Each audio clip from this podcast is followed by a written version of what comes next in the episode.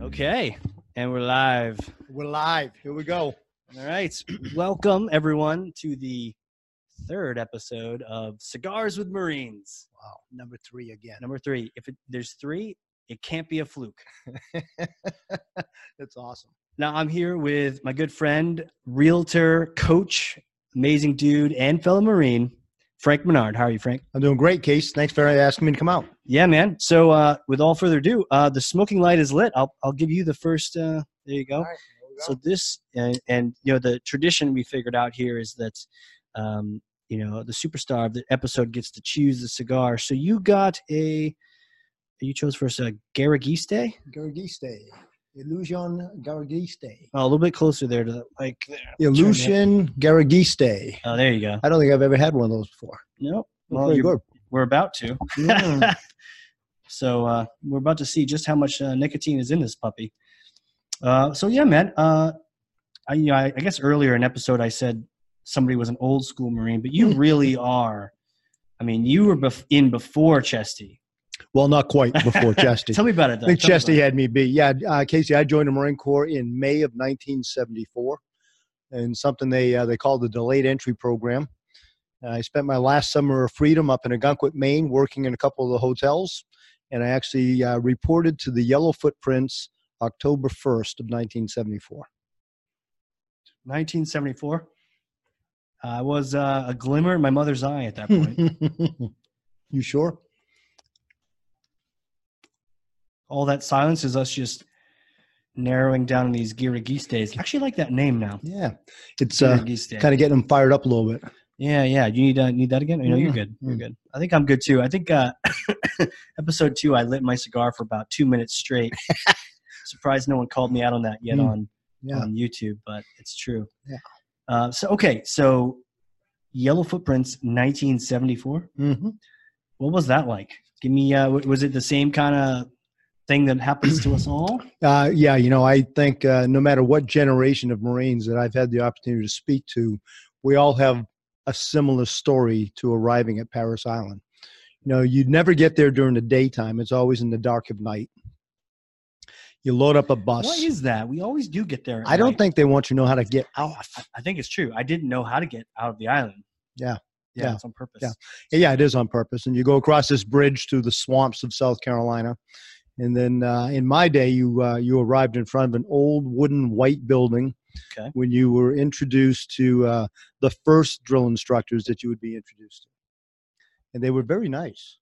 Oh, Yeah, they were, they were very nice. They were yeah, kind. very- well, they were they were kind until they started speaking. Okay. And uh, I still remember that day, actually. I had a buddy of mine, uh, his name is Joe Grew. And uh, Joe and I were sitting in the front seat as the bus was coming up. And we'd watched enough movies at the recruiting station of what boot camp was like. You know, so we kind of knew that uh, when that door opens, you better be ready to haul ass and get off the bus. So Joe and I decided that uh, we were going to be the first ones. We're in the front seat. That bus stopped, the door opened, we jumped up, and before you knew it, I had two hands slamming us back down into our seats, asking us, Who the F told you to move? Oh, and they finished that word, by the way. No one told you to move. Nobody told us to move, so why did we move? So the games have The started. gains had yeah, begun. yeah. Yeah, it was interesting. Man. Okay. Well, that's um, mine was similar. You know, um, you know, it was it was always like a rickety bus too. It was never like a legit bus. Was it white? I don't know. I- Oh, yeah, I don't know. Ours was a Nighttime, white no idea. bus. White bus. yeah, a white bus. Surprised they didn't paint it some, They probably did. you know, crazy color. Okay, so you get in there. You know, had- did you already have an MOS when you went in and stuff? or- Yeah, I actually uh, I enlisted uh, under a guaranteed radio communications. I believe the story that my recruiter told me was that uh, I told him I wanted to be a DJ, so he assigned me to uh, his radio communications. Uh, little did I know that that had nothing to do with being a disc jockey. You wanted to be a radio DJ. and Yeah. So they said, well, you know, this is a com. This works. By the way, It's calm. com- we all know. As soon as we heard that, we're like, you got guaranteed com. You got you got guaranteed to get beat on by everyone. it was like, Menard, why is there calm down That's again? right. Right. Why is the calm down? Reality was I was an infantry infantryman with an extra fifty pounds on my back. Yeah. Uh, and if you if you knew what the radios were like then, nothing like the radios they have today. They have radios that fit in your pockets. Were they like uh, Morse telegraphs? Uh, no, Dee, dee, dee, no, dee, dee. no, I think it was a s- I think it was a hammer and a chisel. No, it was um, uh, a PR twenty five PRC twenty five. We called my prick twenty Prick five. 25. Or yeah. Prick 77, which is your crypto version of it. and, you had uh, crypto back then. Huh? Oh yeah, yeah, we had crypto Okay, back all then. Had right. a little key punch. We used to have to update it Yeah. every day, and yeah, with uh, that was always interesting. Okay. Uh, and they had two styles of antenna. Uh, one was a uh, a three foot tape antenna, which was kind of cool for short distances. That's the that's the bendy one, right? right, that's yeah, the yeah. bendy one, al- almost like a piece of uh, So it's it's not- al- almost like a measuring tape. yeah, it's like I'm here, shoot Yeah, me. Exactly. Yeah. Well, well, the ten foot whip was much better than that because that's the other antenna, which gives you a much longer distance. right. And uh, word has it that, of course, I never went to Vietnam. I joined right just as that was ending. Okay. Uh, but the word was that uh, they didn't use too many 10 foot whips in Vietnam because it kind of highlighted where they were. Yeah. Yeah. Hey, I'm right here. Yeah, exactly. Jeez. Okay. So right after Vietnam, what was that like joining? And and you enlisted, right? So I this did. wasn't like you got pulled over with a car full of weed and it was like prison or Marine Corps. No, It was like you were like, man, I want to do this. Yeah. Had your parents been in? Like, what made you do that? no. My my uh, my dad served in the Navy back in Korea. Mine too. Uh, but uh, no, you know, it's, it's interesting because I had no intention of going in the military. And then uh, I guess it was May of my senior year of high school. Uh, everybody thought, including myself, that I was going to go on to college and, and pursue radio communications of some type. And uh, May of my senior year, I went down to the recruiting station, and uh, I'd love to sit here and tell you I ran down to be a Marine, uh, but I didn't. Okay. I, I walked into the recruiting station, and uh, the Army office was the first door that I passed Okay. and uh, those guys uh, were all just hooting and hollering, having a good old time. Didn't even notice I was there, so I just continued to walk. Uh, uh, the Air Force office was there, and I just never pictured myself as uh, as being in the Air Force. Not that there's anything wrong with that, but uh, that wasn't where I was going to go. The Navy office was next, and they were out to lunch. Uh, no joke. And I looked at the the final office was the Marine Corps, and I actually uh, said, "No, that's not going to happen." Right. and I turned around and walked away. It was just down the street from where we are, where we're recording right now. yeah. Yeah. And uh, I heard a little creak in the floor behind me, and I turned around to see what it was, and it was a, a Marine. He had his eyeballs on me, and he said, uh, "Can I help you?" And I said, "Ah, crap! I came down and talked to everybody else. Might as well talk to you too." Uh, those are the last words I said as a civilian because I was then going into the Marine Corps. Famous last words. Yeah, yeah. And by the way, uh, that gentleman's name was Hank Kawa. And uh, hopefully, I'll get this link to, to Hank because he's still alive. He lives in Tennessee, and we're we're still friends actually. Oh, no So, kid- okay. yeah, so yeah. even though he tricked you into being a calm Bubba, um, you, you don't hold it against him. I don't hold And him you're- against him. You're, I mean, you were in for so so many years that. Yeah. Okay, so what, what's his name? You said uh, Hank, Hank, Shout Hank. out Hank. What's up? Hank Kawa. What's going on, Hank? Yeah, he uh, good dude, and um, we we've got a lot of great stories to tell. Uh, but I'd like to say that uh, he had a major impact on my life because uh, there were a lot of things that I learned and did as a Marine that have uh, kind of set me up for what I do today. So it's pretty cool. Yeah, yeah. So that you know what? The, I mean, the joke is always that recruiters and funny, but you became one. We'll get to that, but Mhm.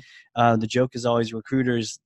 s- uh, They're like marketers. That kind hey, you know, I for me, um, I end up being an 0341 because I thought fireworks were cool. Yeah. And, and but one of the guys in our group wanted to be a a gunner in a helicopter, and they. And somehow he thought that that was a mortarman. No, Can't that's, be a, that's further an from the truth. M60, isn't it? Up in the helicopter. Yeah, it's definitely not a mortar. so uh, we all kind of end up in these places. But Yeah. okay, so um, so you, you get in, you know, um, it, do you re- even remember boot camp? Anything stick out for you? Because yeah, actually, I do remember it quite a bit. Okay. I, mean, I had uh, I had three drill instructors, uniquely shorter than I am. So you can't tell because I'm sitting down, but I'm only five foot four and a half now. right. I claimed that I was five six when I was in the Marines, and um, So uh, there were that gear weighs you down. Staff Sergeant Martinez, Sa- uh, Sergeant Cortez uh, were the two that I remember most because they were Wow. both shorter than me. And when they used to yell at me, their campaign hats actually used to hit me right in the throat. wow, so they're that that's They, that's they short, were man. short. They were It's like short. Napoleon short. And uh, but I remember them. I especially remember Martinez uh, because he, he he had a personality, you know. And I remember one day we were out on a, a three mile run, and you know, as usual, they're harassing us and they're yelling at us and all Yeah, that other yeah. stuff. And I just kind of glanced over to my left and eyeball caught eyeball, and of course you're not supposed to eyeball your drill instructors. you know, so he he uh, Martinez uh, proceeded to uh, give me a, a verbal lashing, and at the same time gave me a wink and a smile. You know, we were kind of late in our training, and it was kind of Got like you know it. you're Yeah, almost there, yeah, dude. yeah, you yeah. know, just That's hang in cool. there. Exactly. That's So cool. it was pretty cool. That's cool. Yeah, They, you- they are human, by the way. They they are. They are. Mm. Um, but you know, I think to the credit, I mean, s- I, I hear stories about popcorn and movies, but that was not my platoon. I No. mean, what I liked about my guys, and it sounds like yours too, they never really broke character. I mean, a wink is one thing, Yeah, but yeah. um, like the senior was the only one that gave a percentile of caring about you. Yep. And then there's the drill hat, there's the kill hat. I don't know if you had those three different kinds of roles, but We um, did. I remember our, our kill hat. I don't remember his name. I don't remember. I don't know. I don't remember names. Well, I was going to ask you if you remembered your drill instructors' names. Uh, I do remember the senior because we had to ask him to go to the bathroom. Did you Uh, Okay. have to ask go to the bathroom? Always. Yeah. Okay, yeah, yeah. Uh, Gunnery Sergeant go- Gomel. Yeah, and it was- usually my cost guy. you some extra physical training Yeah, as you're you like- came out of the you're bathroom. like rapping on it. I remember that was that was the, that was the trauma of the first day, couple days. He's like getting the order of sir, good morning, sir. You know, recruit Cheshire, request permission to use the head, sir. You know, and they're Yeah. like asking, then saying their name and getting their rank wrong, and then they're like, no, and then No. too bad No. if you had to go to the bathroom No. because like you're going Done. back to the. Yeah, yeah, no, I remember those. Those are good times, but they never broke character, right? So, No. that, and that's where I think you know might as well just the other branches, you know, like car, timeout cards. If life gets too stressful, there's no timeout card in battle. no. So I mean, it it was, but they they were locked on, and the the kill hat he hated everyone, and he smoked everyone, and yeah. So okay, Yeah. so you remember you remember them to this day. Yeah, Um, actually, I do, and, and, you know, I was very fortunate. I do remember our senior. Our senior was Staff Sergeant Hignite, Hmm. and uh, he used to like, as you said, you know, he was kind of like the dad, right? He was a little bit softer. Actually, gave you a little bit extra time on Sunday night. You could have a school circle, yeah. and uh, and he would share some stories. And you know, I Oh, remember him cool. telling stories. He was a part of a two man sniper team in Vietnam, Oh, shit. and uh, yeah, he was a pretty tough dude. get some Yeah. stories with Yeah, that, man. it I always respect. Like, I, you know, maybe this is just part of the thing, but I always respect the Marines that were in before me, and I always assumed that they were in worse shit than I was, which is probably accurate. But um, it- but just that respect because you know he tells sniper stories about Yeah. Vietnam. Man, I mean, I, I felt like I had it a little easy in, in Iraq compared to that. I mean, phew. Yeah, and you know what? I'm one of those guys. and Here you go. I don't think even you know this, uh, Casey. yeah, is- yeah, You know, I had 22 years in the Marine Corps. Yep. Uh, I had the luckiest 22 years a Marine could ever have. I'd never been in combat. really. I've never had a round shot at me, Wow. Other than the uh, rifle range, other than the rifle range, exactly, down in the pits. right, uh, And, and, you know, it's funny. There were a lot of guys that, that get to tell that story. I was just in the, in the gaps. You know, I was in during the first Iraq War, and I, and then I was in during, uh, you know, uh, Desert Storm and, and all that stuff. But I was just in the right place at the right time. So Right. not that I didn't want to go, but the Marine Corps reminded me what my job was. right. And you know, of course, most of my time in the Corps, I was a recruiter.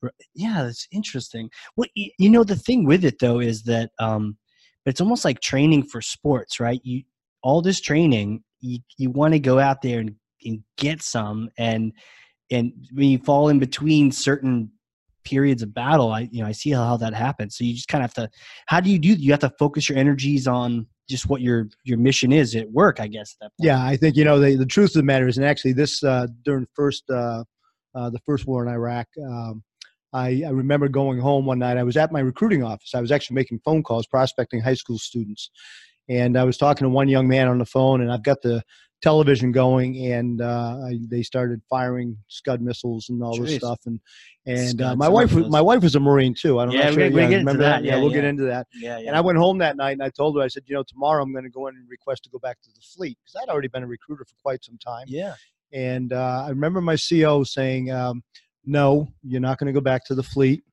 You're, uh, the Marine Corps has given you a mission. right And so you're going to go back to your desk and you're going to do your job that the Marine Corps assigned you to do. yeah yeah And I didn't like that answer. You know, right I didn't like that. Not to sound like Not that some you should. freaking hero or Not that anything you like should. that. No. wasn't trying to be a hero. And I think anybody who says they were is probably telling a lie. Bullshit. yeah Uh, but you know, it, the understanding was I had a mission, and my mission was just as important where I was as the uh, the Marines that were out on the firing line. Yeah, you know that that's the thing too, right? We all have these different experiences, but you know, it's the there's a certain thing that bonds us together, Yeah. even before that. And and you know, sometimes people say it's like kind of bootish to talk about boot camp stories. Yep. Maybe it is, but when you get old, that's the only thing you can remember. That's all you got left. Yeah, that's all you got left. So, um, but there's certain things like that kind of training, that kind of environment that we just sort of all share this thing. So, um, and we'll talk about when we met first, but okay, Yeah. so back into uh, the history of Frank here. So, um, you're in, you go to trade, but you started out calm, right? So, Started out radio communications when I uh, yeah. actually I got one story. It's my stealth story from Oh, boot camp. Ooh, stealth. So I was in First Battalion, Alpha Company, uh, at Paris Island. And Not third battalion. Do they have a third battalion? They still have a third battalion, first, second, and third, and actually they now have a fourth battalion. They do. Yep. when I enlisted, that was fourth, re- four- fourth company or something like that. It was Oh, yeah, yeah. because the the number of women that served were so few back then. Right. Oh, But now fourth they- is the women. Fourth is the Women Recruit Okay. Training Battalion, and uh, they uh, they there are a lot of great women who are now serving as United Yeah, States Marines. And Did you hear they wanted to combine that and have boot camp together? yeah, they they were talking about that. I'm Yeah. not sure that's They gonna don't know work. Marines, I guess. I mean, it might be fine in the Coast Guard, but uh, Yeah, it's not going to there'd work. be babies coming Yeah, out. all right. Honestly, I'm Um, sorry, I'm not even going there. Not even going there, but it's just a thing. Okay, so boot camp, you were Yeah. s- So stealth my story. my Yeah, yeah. stealth mode Yeah, yeah. was uh, we were down at the mess hall waiting in line. I don't know if you remember that. They march you up to the doors and- Yeah, and, Yeah, yeah, yeah, you yeah. got to wait in line while the while the sand fleas had their dinner. you just crammed in Yep, there yep, waiting. Yeah. Yep. And uh, I I had to pee like crazy, Uh, and I I literally and I hope my drill instructors aren't listening because they may come find me. I I was able to step back away from the platoon and pee behind this huge tree which stands in front of the mess hall. It's still there. I just saw They it. still there. I just saw it about a month a month month or so ago, wow. and I was able to pee on that tree and sneak back into the platoon Wow. without being detected. and they were still in line. Yeah. Okay, because That's they were my- already that's sitting my down, story. Dude, That's my story. Yeah, that's your story. You must use some sniper skills to do that. Uh, it was stealthy. A lot of it's like you got to look out for yourself. you know? Sure, absolutely. And I think uh, you know the biggest fear is always getting recycled, you know, because that just means you got to start over. yeah, You know, oh, oh, we forgot to do the warning. So civilians, turn it off. This is not for you. yeah. I see. I, this, that's the warning. It's supposed to be at the beginning, as we say, civilians, not for you. This is not your show. What they don't understand is that it was all about survival, and then in like, pro, like getting rid of or making as short as possible the suffering. So you know you're going to be in there for three months. Anything that's going to put you back to the beginning was the worst threat, you know, Yeah. possible. And you know you're in a world of shit the first night. First night, I remember Yeah. sitting on my rack saying, "What the hell did I do to myself?" Yeah, Right? yeah. Yeah. And I don't know about you. Did you go down with a bunch of friends? No. Uh, yeah, we had we had the, the buddy program, Okay. Yeah. and yeah. there were actually seven of us that Oh, went wow. to recruit training together from here in Nashua. And uh, at the end of the day, two of us graduated on time. One got discharged, medical, What? and the and the other guys graduated, s- spread out. So you throughout had 'cause you they had one different medical, and then setbacks. Yep. you had four get recycled. Yeah. Holy cow. Yeah. Were they weak bodies, or is that just because it was a one of tougher them, boot camp? back one in of the them day? actually made it all the way to uh, mess and maintenance week. I don't know if you remember that, but that's like a couple of weeks before Um, graduation. What happens then? uh, y- you go to the mess hall, eh, or you're in charge Oh, of you- mowing the lawn. you do and doing- volunteer. yeah, you do that yeah, kind of like service stuff. Yeah, uh, you're doing the. Yeah, yeah, yeah. They I, wa- called it mess and maintenance. When I was yeah, there. I remember. That. You know, I was the scribe, so I was stuck in a squad bay for that. Sort Why of. does like- it not surprise me that I you were know. the scribe? I know. But, Fuck, I uh, can't get but away one of from the it. guys, one of the guys actually uh, was on mess duty, and they were putting uh, cardboard boxes out in the trash masher, and he actually got his arm caught in it.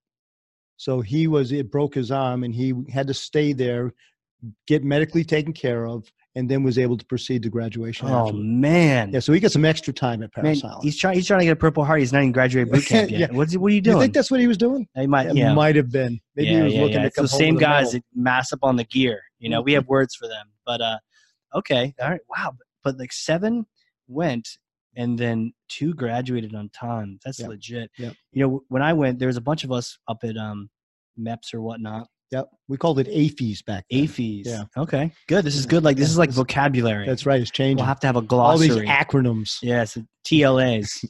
yes. Um, so for for us, it was uh, we are I was up in Maine. It was Portland, Maine. So I'm, Okay. uh, we're New, New Hampshire, but Yeah. uh, Portland, Maine, and um, I think one night in a hotel so everyone gets their own time and then they're going to take us to the airport and we got to logan Air- or no maybe it's oh it's maine no it's the airport in portland maine and we're in there and i joined a little late i mean i was like 22 or something already so i'm like let's go to the bar guys this is our last chance Yeah. before um, we're in the shit and so we go to the bar and wouldn't you know a bunch of dudes carrying folders in portland maine everyone knows what's up like you've got orders and you look like a civilian still. You're wearing a polo shirt and so long, it's long like- hair. yeah, long hair. Yeah. and and so um, some dudes at the bar actually bought us drinks, um, and Hmm. so but shots and drinks. So I will say I was feeling great on the flight down to Atlanta, but on the flight from Atlanta to Savannah, I had a headache. so I, I feel like I'm proud to say I, I pretty much got to Paris Island with a hangover. There you go. So that made the whole entry even better. uh, it it it was a headache. it was it was a hard day, Yeah. but um, but yeah, it was it was. It was Remember in cool. receiving where they threw all your clothes at you and stuff, and you, like I had to have yeah, a pair of socks in my left hand, a pair of socks in my right hand. Yeah. Oh, put the other pair in your mouth. You got to show all three pair. yeah. That was really It interesting. was the start of being told how to do every single step. everything. That's kind of nice though. Like, what should I put on now? I don't know. Oh, my my right sock. Yeah. All right, let's do Um, Yeah, that. Wait, yeah. wait, wait. Not How fast do you how enough, do you know that's your right sock? right? I don't know. And I, I, look- you look for the little R on the sock.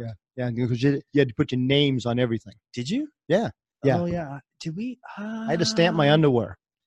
Did you? Do you have tidy whities? I did. Oh, see, No, actually, See- they were boxers back then. I, I Oh, they- apologize. They, were boxers. were they white? Yes. okay, we we had these high speed green skivvies by the time we were in. Did you really? Yeah, it's That's pretty, cool. And they doubled as like Can't see the skid marks quite so you easily. can't see anything. They doubled as uh, PT shorts Hmm. and running shorts and underwear. So Wow. it was like multi purpose. Well, you should try that down here on Main Street. I'm wearing them right now. You want to see them? no, Okay, so uh, got to show up for the we're, podcast. we're close, not just, I just mean, not co- that close. Actually, you know, you can't see on camera, but I could be wearing them right now. you could be. So Yeah. um, okay, so No, Yeah. he's not. I'm not. Yeah, So maybe. Um, okay, so uh, Yeah. boot camp, and you grad, you go to comp Yeah. school. Um, where Yeah, was that at? Went to comm school in San Diego, California. Ah, okay, so Yeah, you're like, this is so- not bad. They sent me to San Diego right away. Not bad at all. And uh, I believe that was a seven week course back then. And uh, my first orders after comm school was to Okinawa, Japan. So, 3rd Marine Division, wow, Okinawa, Okinawa, Japan. Yep. nice. Yeah, Iyo Tenki Desne, that's great, Yeah, it was man. pretty sweet. You know, I, I always, when I talk to people about my time in the Marines, I tell them, you know, before I was 19, I had seen Guam, Taiwan, Thailand, Hong Kong, Korea, the Philippines, and Japan. And it, it Before was you were when? before I was 19 years old. Damn, Yeah, I was. Uh, I, I they got. say A, travel the world, man. yeah, we did, and we had a blast. It was all over the West Pacific. Uh, I uh, I actually was on. We called Okinawa the Rock, and so I was on the Rock. like like Alcatraz. The Yeah, wall. kind of. It felt that way sometimes. yeah, yeah, bad. and uh, I was there for two months, and then I caught my first what we call a float, and uh, went out with uh, with a, contingent of uh, naval ships, and off we went. And uh, halfway back, they were looking for volunteers. Ooh, So if you wanted to It's like volunteer, Russian roulette. You don't know good, bad, good, you bad. just never know. You never know. And so they were looking for volunteers to go out on the next float. So uh, I think my first float was uh, with uh, Second Marines two nine. Okay. 2-9. And uh, when I came back, two four was going out, and the word was that they were going to Australia. Oh shit. And so everybody wanted to go to Australia. So I volunteered to extend my time in Okinawa, Japan, by three months. Yep. So instead of spending the normal thirteen, I was there for sixteen months. Uh, but I went out on the float with two four, grabbed Yep. my sea bag off of the two nine float, walked across the pier, got on the next boat, and off we went. And um, we didn't go to Australia. Oh no, where'd you go? You don't think they lied to us, do you? No, they're just Yeah. mistaken. No, we they're we, trying to train you for battle. we went to all the same places I went with two nine, Oh, so I was jeez. I was familiar, uh, but no, we didn't go to Australia. Uh, but I got to be honest with you, that was the uh, probably my best 19 months in the Marine Corps. Was going through comm school and then getting over to Okinawa and doing all that traveling. I had never been anywhere but my little hometown of Nashua. Nashville, New Hampshire Yeah, to yeah. Okinawa. You know, I- I had a chance to go to Okinawa as a as a civilian contractor, trainer guy for a Mhm. job, and that was pretty cool. But it was you know decades later. What was Okinawa like back then? Well, remember it was uh, so it's 1975 back then, Yeah. and uh, I remember uh, coming in. They bust us into the base. Yep. I was at Camp Hansen, and uh, there was actually some riots going on. Mm, Uh, the uh, the Okinawans, the, they just they didn't want us there, and so Right. they they were all at the front gate as we're coming through, and they were throwing rocks at the bus and doing all kinds Come of you know, that on. kind of stuff. you come know? on. Yeah, you know, welcome to welcome to Okinawa. Welcome we I guess- love you not. Well, I guess this is Yeah. around the, the, the Vietnam era too, where Yeah. nobody was getting respect, Nope. nobody gave a shit, Yeah. and so that that sucks. That it was, but it's global. So like nobody gave a shit, and everyone was like antagonistic the whole time through. That's right. That's Hmm. okay, right, so yeah. it wasn't exactly because when I was there, it's kind of beautiful and people were chill. They just wanted you to buy their trinkets and stuff. Sure. Well, you know, I mean, any any military base, regardless of service, I think is uh, is usually the community right outside is mostly bars and back in those Strip days clubs. strip clubs Yeah. and and uh, you know it was just a seedy place to be Yeah, Uh, yeah, and yeah. and definitely not a representation of the country Ex- agreed. Yep. as yeah, itself. it's like right? this weird bubble. Yeah, yeah. I, I, I, mean, I spent quite a bit of time over in the Philippines. Uh, Subic Bay was a big naval base back then. It- Okay. it's closed now, uh, but you would cross a bridge into Alangapo City, and Alangapo City is definitely not a representation of uh, of the of Philippines, as a whole. Philippines, right? You know, if you went to Manila or something like that, it'd be a lot different. what were the floats like? I- You know, you mentioned you know the deploying thing. I've never been on a float. Oh, really? Yeah, I've never been on a. Mm-hmm. sh- I- You know, the only ships I've been on are, like ferries to, you know, the local islands around Cape Cod. You were kind of riding thing. ferries. Not in the we're Marine not gonna Corps, go just like as a civilian. You know, like in a cruise. I did a carnival, like A Carnival Royal, cruise? Royal Caribbean cruise, but I've never done a float. Well, I I bet you imagine that it was was like exciting. that, just not as much fun. Yeah, you know, uh, a Marine's mission on board ship is uh, pretty much maintain your gear, stay in phys- good physical shape. You know, running circles around the, the flight decks or whatever, Yeah, and just be prepared to hit the beach. And you know, we part of the purpose we were out there was to practice uh, what Marines did back then and Amphibious still assault, do today. baby. Am- amphibious assaults.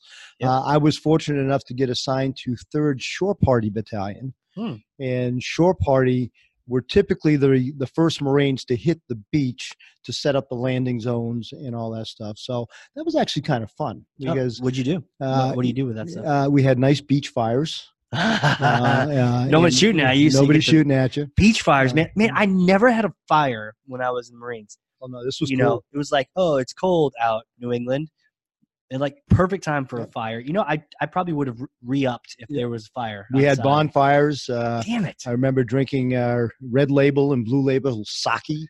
Oh, you know, jeez. yeah, the the the, uh, the locals would bring us stuff. It was pretty kind of kind of cool. Oh, that and then the sounds next great. day, when everybody else came on the beach, I mean, we had a pretty hefty job. We had to give everybody in, get all the gear off, Yeah, get yeah. everybody in place. Oh, sure, Frank. Uh, but yeah, uh, drinking sake. yeah, talk about a Getting, hangover. s- uh, yeah, talk about a hangover. I was gonna say. So, I mean, I would have stayed in for 22 years if I had sake and beach Yeah, fires. yeah. Damn Well, it. I learned quick not to drink the blue label sake.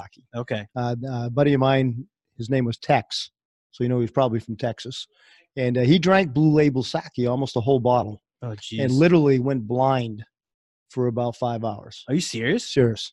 Yeah. So I never touched blue label. What's sake. the blue versus the red? I have I've no only- clue. I have no, clue. idea to I this day. dude. I was 18. I mean, So- I, I was. the- this is Marines, right? The color around the bottle.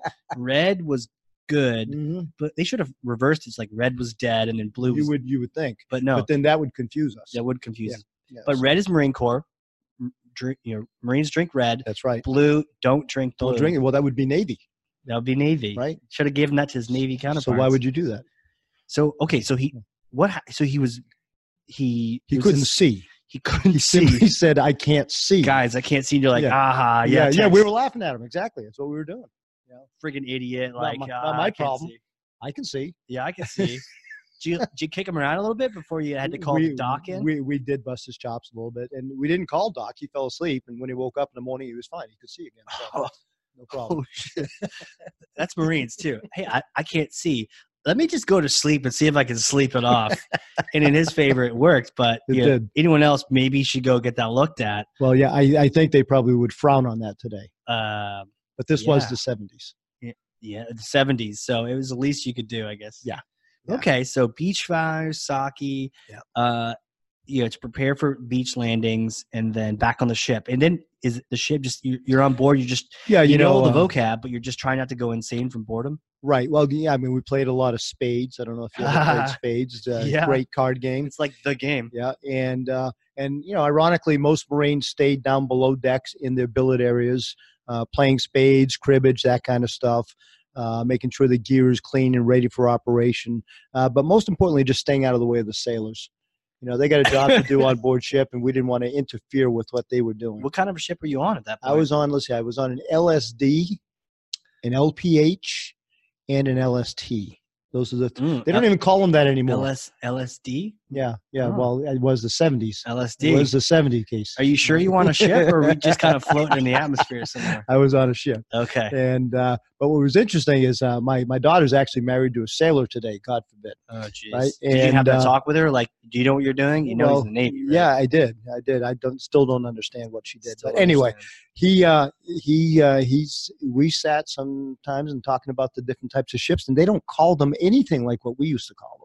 Huh? I have no idea what when he's Different- talking about what different ship he's on or what class it is. I have no clue what it was. No clue. No, It's totally no. different. totally different words. thing. Yeah, exactly. So, what was it like? Are you in like bunks? You is it is it like a squad bay when you're Uh, on there? or- no, they were s- bunks stacked. I believe they were stacked four, maybe five high.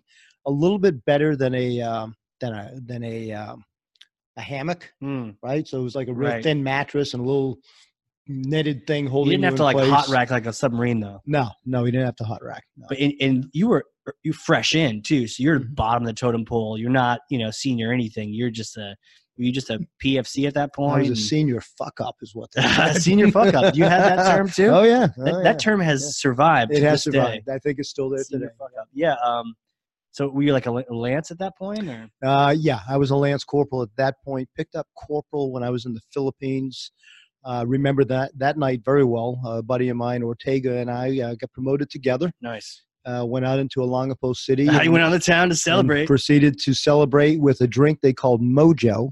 Uh, is that Yeah. kind of like soju? Well, I don't know. I've never heard of soju. So that's a Korean okay, so Korean Mojo alcohol kind is actually no. This is a mixture of uh, let's see. I think the I think the recipe is a fifth of cherry brandy, a fifth of rum, number two, uh, number ten can of pineapple juice, two bottles of San Miguel beer, which is a Filipino beer, is a local beer, of. Okay. two tablespoons of sugar for taste, Okay. and you mix that up together, make a big pitcher, and uh, that pitcher could uh, lay out a table of five Marines. Ah. Wow. Well, you know, speak of the devil. We have that right here. No, you know, future episodes that that Oh. Yeah, may I think happen. we ought to have that sometime. but uh, I can imagine the conversations descending rapidly. yeah. Uh, Sharon, I mean, cigar is one thing, but you know, so okay, I'm gonna have to get that recipe from you because that sounds pretty amazing. Okay, so what did you call that again? Mojo. Mojo. M O J O. I believe there's a golf ball that is called Mojo now, so I don't know Okay. if they have anything in and you know, common. in, in uh, Austin Powers has that. You know, where's my mojo, Where's baby? my mojo? Maybe he wasn't talking about mojo. He's talking about Maybe the he drink. wanted the drink. He That's wanted right. To get get some. All I know is I, re- I arrived back on base that night and I do not remember it.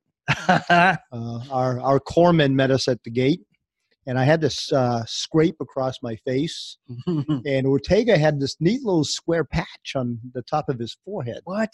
Yeah, apparently we we were brought back in a uh, paddy wagon, and Ortega thought it was a good idea to try to fit through the little square Oh, air jeez. breathe. Yeah, so he he had a square patch. Like a good paddy wagon or a Uh, bad? Like, no, it was like got- you you're drunk and you need to be brought back to the base. did you get any repercussions for that, or they just kind of put you back in your in your bunk and you like get on your way? Uh, God bless the corpsman. Yeah, some Marines love our corpsman. True, true. And uh, I won't mention his name, but Doc met us at the uh, Oh, at the good, gate, Good, good, good. got us back into the barracks, and uh, uh, told us what happened the next morning when we woke Ah, up. Man, that's good because you know th- there's a lot of those guys out the Blue Falcons out there that'll just yeah, write you up and get you your Yeah. fierce page eleven at that Yeah, point. no, but- uh, we co- we covered each other's butts back you then. survived man that's cool Mhm. yeah that's that's what it is too you know it's that looking out for each other uh, it's definitely not you know looking out for you know the big wigs it's the guy to your right the guy to your left and just looking out for them so mojo that's some good stuff man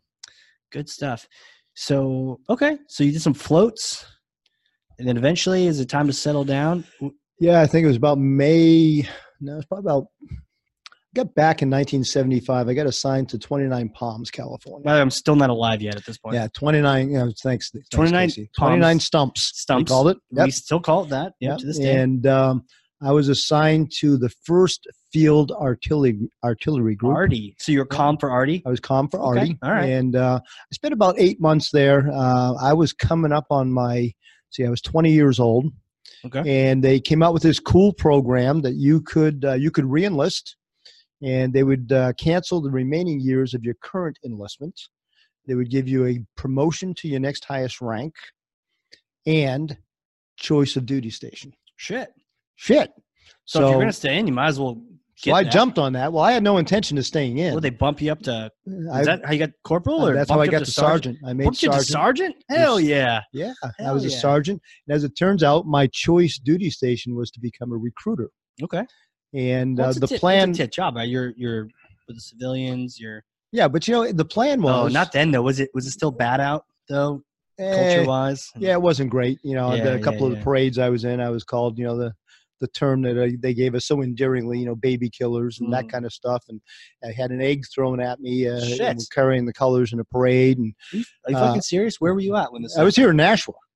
You got. I got An I got egg thrown at egged you in in Nashua? Nashua. Yeah, We got to look at. We got to go find Yeah, the yeah. CCTV, the tape. Yeah. Yeah. That we got to go track that guy down. Oh, there's no tape. Yeah, Thankfully, no there's tape. no tape. So ironically, I, I Jeez. volunteered for recruiting duty because my plan was to come back to my hometown, guaranteed choice of station, Ye- and oh, uh, so you get to pick. You got I- promotion, and you got I your choice of a replaced. job I and re- the. St- I replaced my recruiter. oh wow, Yeah, so that was kind of cool. that is cool. And um, so I got back here. My plan was to do my three-year tour on recruiting duty. Yep. Uh, use that time to network and find myself a good job, Yeah, yeah. and then get out of the corps and do my thing. Shit. And then I met a woman. Okay, I was gonna say why Uh-huh. why why would you stay in? But Yeah. ah, Yeah, okay. I met so a woman. how did that you know Carol right? So I met Carol. Uh, Carol was actually in the delayed entry program when I took over the Nashua recruiting station. wow. So she what do you, uh, what do they call? They have a term for those people. Um, Hmm. they're uh Poolies. poolies. Poolies? Yeah, poolies. Yeah. Uh, okay, I was a poolie for like Yeah, a week. Yeah, we call them poolies. Yeah, yeah, yeah. Okay. And uh, so I took over the station, and we had this big board in the office that told us who was supposed to ship to boot camp when. And I get a phone call one day saying, "Hey, uh, where's Summerall?" I said, "I don't know. Oh, She's not scheduled to leave for another week." She said, "No, she was supposed to leave today, oh shit. uh, so she missed the bus." Who messed that one up? Mm. I'm going to blame it on Hank because somebody put the dates Hank. wrong up on the board, right? what are you doing, us, Uh, Hank? But Come Carol on. blames it on me. She's, Of she course she says I does. screwed Well, up. That was that was the start of many blames. I'm Yeah, sure. Exactly. So we had to find Carol, who apparently was up in the mountains hiking and camping and doing that Doing kind of her stuff. thing, enjoying life. Yeah. Yeah. And uh, knowing that her life was soon about to Yeah, be change. over. uh, so my, my meeting with Carol was nothing more than getting her back in time and getting her on the bus. And she actually uh, got to report to the Yellow Footprints with a busload of male Marines. Whoa. which doesn't usually happen. Okay. And they get the same treatment when they get off the bus. It's they Yeah, want them on yeah. the yellow footprints. Yeah, yeah. The DI just didn't know there was a female involved. Um, and you know, h- handling uh, operational, s- you know, when the process isn't followed, usually no one knows what's going on. They're That's like, right. So- Um, uh, we we've got female like um, what do we do? yeah. What do we do? Exactly. do? It's like, what are you doing here? And she tells the story better than I do. But she, she pretty much said, well, because you told me to. And of course, you know, you don't say the word you. in boot camp, Oh, right? Yeah, yeah. So uh, they truly didn't know what to do. And I'm not sure how they completely figured it out, but they got her to where she Did- needed they to be. didn't have a fourth battalion at that point, or they did No, it was a company. It was a fourth company. fourth fourth Oh, Yeah, it was company, just a company. and they weren't picking up because normally they'd be on a They, uh, bus. that's right. They were already. They had picked up Man, like you three or set four her days earlier. It was great. I've been paying for that for forty-one Paying years. for that, man. So Yeah. what did she? What did she do? She joined the Marine Corps. Ready? Yeah. To be in the band. Be in the band. Yeah. Okay. Yeah. All she uh, she played clarinet and sax at uh, Milford High School. Actually, played clarinet, first chair clarinet at uh, Milford High. And uh, when she joined the Marine Corps, she uh, they had to choose a secondary instrument. So once she got through boot camp, she went on to the Naval School of Music in Little Creek, and uh, she mi- she minored in sax, and that's that's actually her favorite instrument. Wow. You know, I- I took um I was doing trumpet when I was in high school and um trumpet teacher actually was uh in the Marine Corps band. And um yeah, I just remember that being that's kind of a cool, you know, cool gig and you know, at first people were like, "Oh, you know, kind of shitting on the people and that are in the band," but then you realize, man, they made the right call when you when you're sleeping on some ground, Right. rocky ground, root with Right. mosquitoes. You're like, man, Yeah. band sounds yeah, pretty they, good. yeah, they're riding the bus and you know having a party. Yeah. But you know, uh, just to be clear, because there's the there's the Marine Corps band, Okay. and then there's Marine Corps bands. Okay. Right. Bands around so, the world. so Carol was Yeah, not yeah. part of the Marine Corps The band. band. Uh, Actually, I think rumor has it that the Marine Corps band actually they're not Marines. Really? What? Yeah, yeah, they didn't. Yeah, they're they're professional musicians. Oh, That's maybe the they are rumor. now. but Maybe you know, Always. just Uh, saying, we'll have to uh, look into you this. have We'll to look get into our that. fact checkers on this. But Carol was actually stationed with the Second Marine Air Wing at Marine Corps Air Station uh, Cherry Point. Okay, so you met there. We met in Nashville. You kind of gave I her this sent her to weird boot camp. send off. Yeah. Sent her the wrong time. She came back, and uh, we got her on 30 days uh, recruiter assistant duty. Okay. when she graduated. it was her impression any better of you at that point other than the recruiter that set sent me down at the wrong time well, and- Casey, as the story goes, we knew each other for two weeks. We got engaged, and then we got married six months later. She was at the Naval School of Music for six Damn. months, so we were separated the whole time. wow And uh, when we got married, which was May 6th of 1978, one o'clock, St. John's Church over in Hudson. oh over here in, in Yeah. new hampshire wow And uh, when we left for our honeymoon, I put in a request to create a joint household because we knew Carol was going to be in North Carolina. Mhm.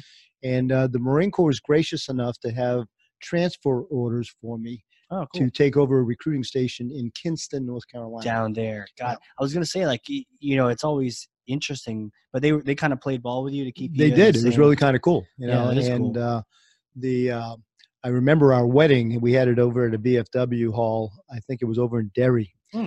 and uh, all the Marines showed up, of course. And you know, it was a military wedding, which really cracks me up. My uh, my Did you do the father saber the saber Oh tongue yeah, oh yeah. My Yeah, father-in-law yeah. was Navy. My Okay. best man was my my fellow recruiter here in Nashville. okay And uh, we- father-in-law's navy that's not yeah, bad not bad. he's probably like Not ah bad. he's probably talking to his daughter just like you're talking to yours been like really Mhm. marrying a marine but Mm-hmm. she but he probably had more of a cow when she joined the marines who you hardly even knew, right? right Right. So yeah, For he, two- yeah, so you he knew had a for two column. weeks. Yeah, we knew for two, we knew each other for two How did weeks. that even work? Just uh, Fast, huh? Just we uh, we we went to the wedding, uh, to the rehearsal for the wedding. Yeah. And I remember my best man and I coming out in our dress blues and doing a snap, crackle, pop, about face, the whole bit. yeah. And uh, my father-in-law's in the back of the church. That's enough of that military shit. That's- I think he missed the point that it was a military wedding. Yeah, we had the swords.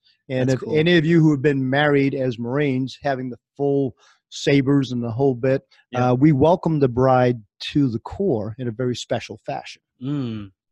the swords come down in front of us, but Yeah. one comes behind, and she gets a gentle little smack on the behind, which she didn't expect. I've heard about Yeah, that. yeah. Tina luckily avoided that. Oh, it's too bad. Um, we'll have to make sure that happens. we have to catch up, right? hey, Tina, uh, come here. I had this NCO sword I want to hit you with real quick. That's funny. Wow. Yeah, it's okay. pretty So cool. down to Cherry Point. That's down at Cherry Point, That's and cool. uh, uh, got my first office hours in North Carolina. what's that? Uh, that means I was in trouble Oh no. because I disagreed with the uh, the decision of a senior officer. oh. who uh, was the uh, the operations officer, and I thought I could do something that I knew I could do, and he chose to believe that we couldn't do it. wow. And unfortunately, when I handed the phone back to my non-commissioned officer in charge, who was a gunnery sergeant at that time, I had a few choice words as the phone was passing, what, and they were heard. And uh, what were these words like? uh, what, what did they sound like? so they sounded like this motherfucker won't let me do what I need to do. Um, yeah. And, And so this uh, is like the old like it, so he, he heard that. This is like a real phone, yeah, with wires and shit, you know, hardline. oh man. He heard it, and I believe the first words he said to Mike Gunny, who was the NCOIC in charge, was "Have him at the headquarters tomorrow morning at Ah, 8 a.m." Shit. Uh, but it wasn't all bad. No? uh, no. The uh, after I got my office hours, which means they yelled and screamed at me and told me I was a bad boy or whatever. But the sergeant major, the senior enlisted man of the command, called me into his office. Oh right, because Yeah. he's like you're messing with my officers Yeah. here. Yeah. So you know what he said, Casey? Sergeant Major of that not of the Of Marine that Corps, recruiting of that- station. of that Yeah. station. Okay. So you know what he said? What do you say? He said, Congratulations, Menard. You're now qualified to become a staff sergeant. Can't become a staff NCO unless you've had office hours. I said, Oh, I didn't know it was that easy, Sergeant Oh, okay. Major. All right. so actually, shortly thereafter, I got promoted to staff sergeant. Wow. Imagine how that works. Yeah, that, that's uh, I, it makes sense for the Marine Corps. Anyone does. else, you know, um, my brother did uh, or is doing actually a, uh, Air Guard, Air Reserve, and and I heard some boot camp stories of the Air Force boot camp, and uh, one recruit actually got recycled day before uh, graduation because he was making fun of another recruit.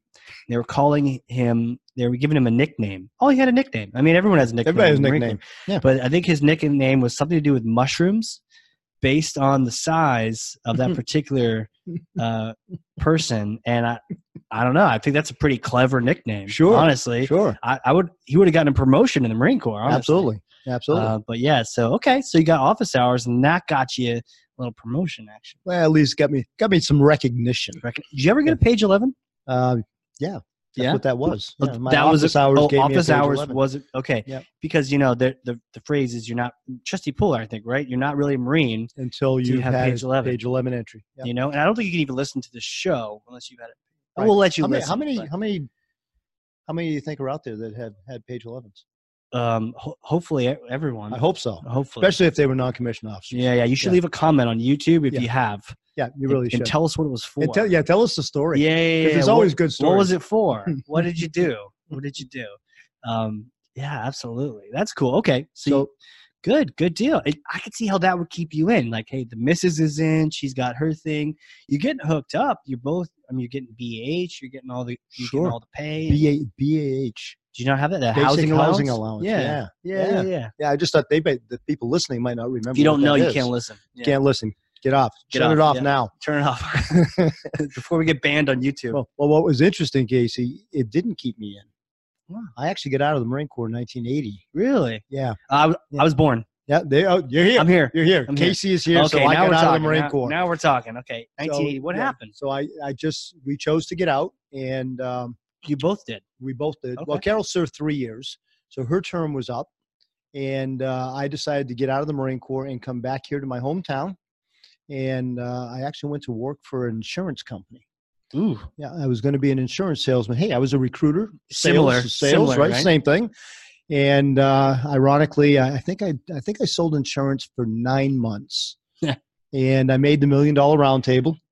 Oh yeah. Yeah, and What- I what's re- that? Like you sold enough? yeah, I to- sold a million dollars in policies or whatever. And I, I That's don't even cool. remember what I got it for, but I got it. right. Your Typical Marine, Marine, Corps fashion. yeah, but your Marine Corps work was sort of training you to, to launch into something else. So That's okay, right. you That's use right. those skills, the hustle skills. Yep. And uh, that's cool. and then I uh, I said to my wife, I said I'm going to go back in, Hmm. and she was on board.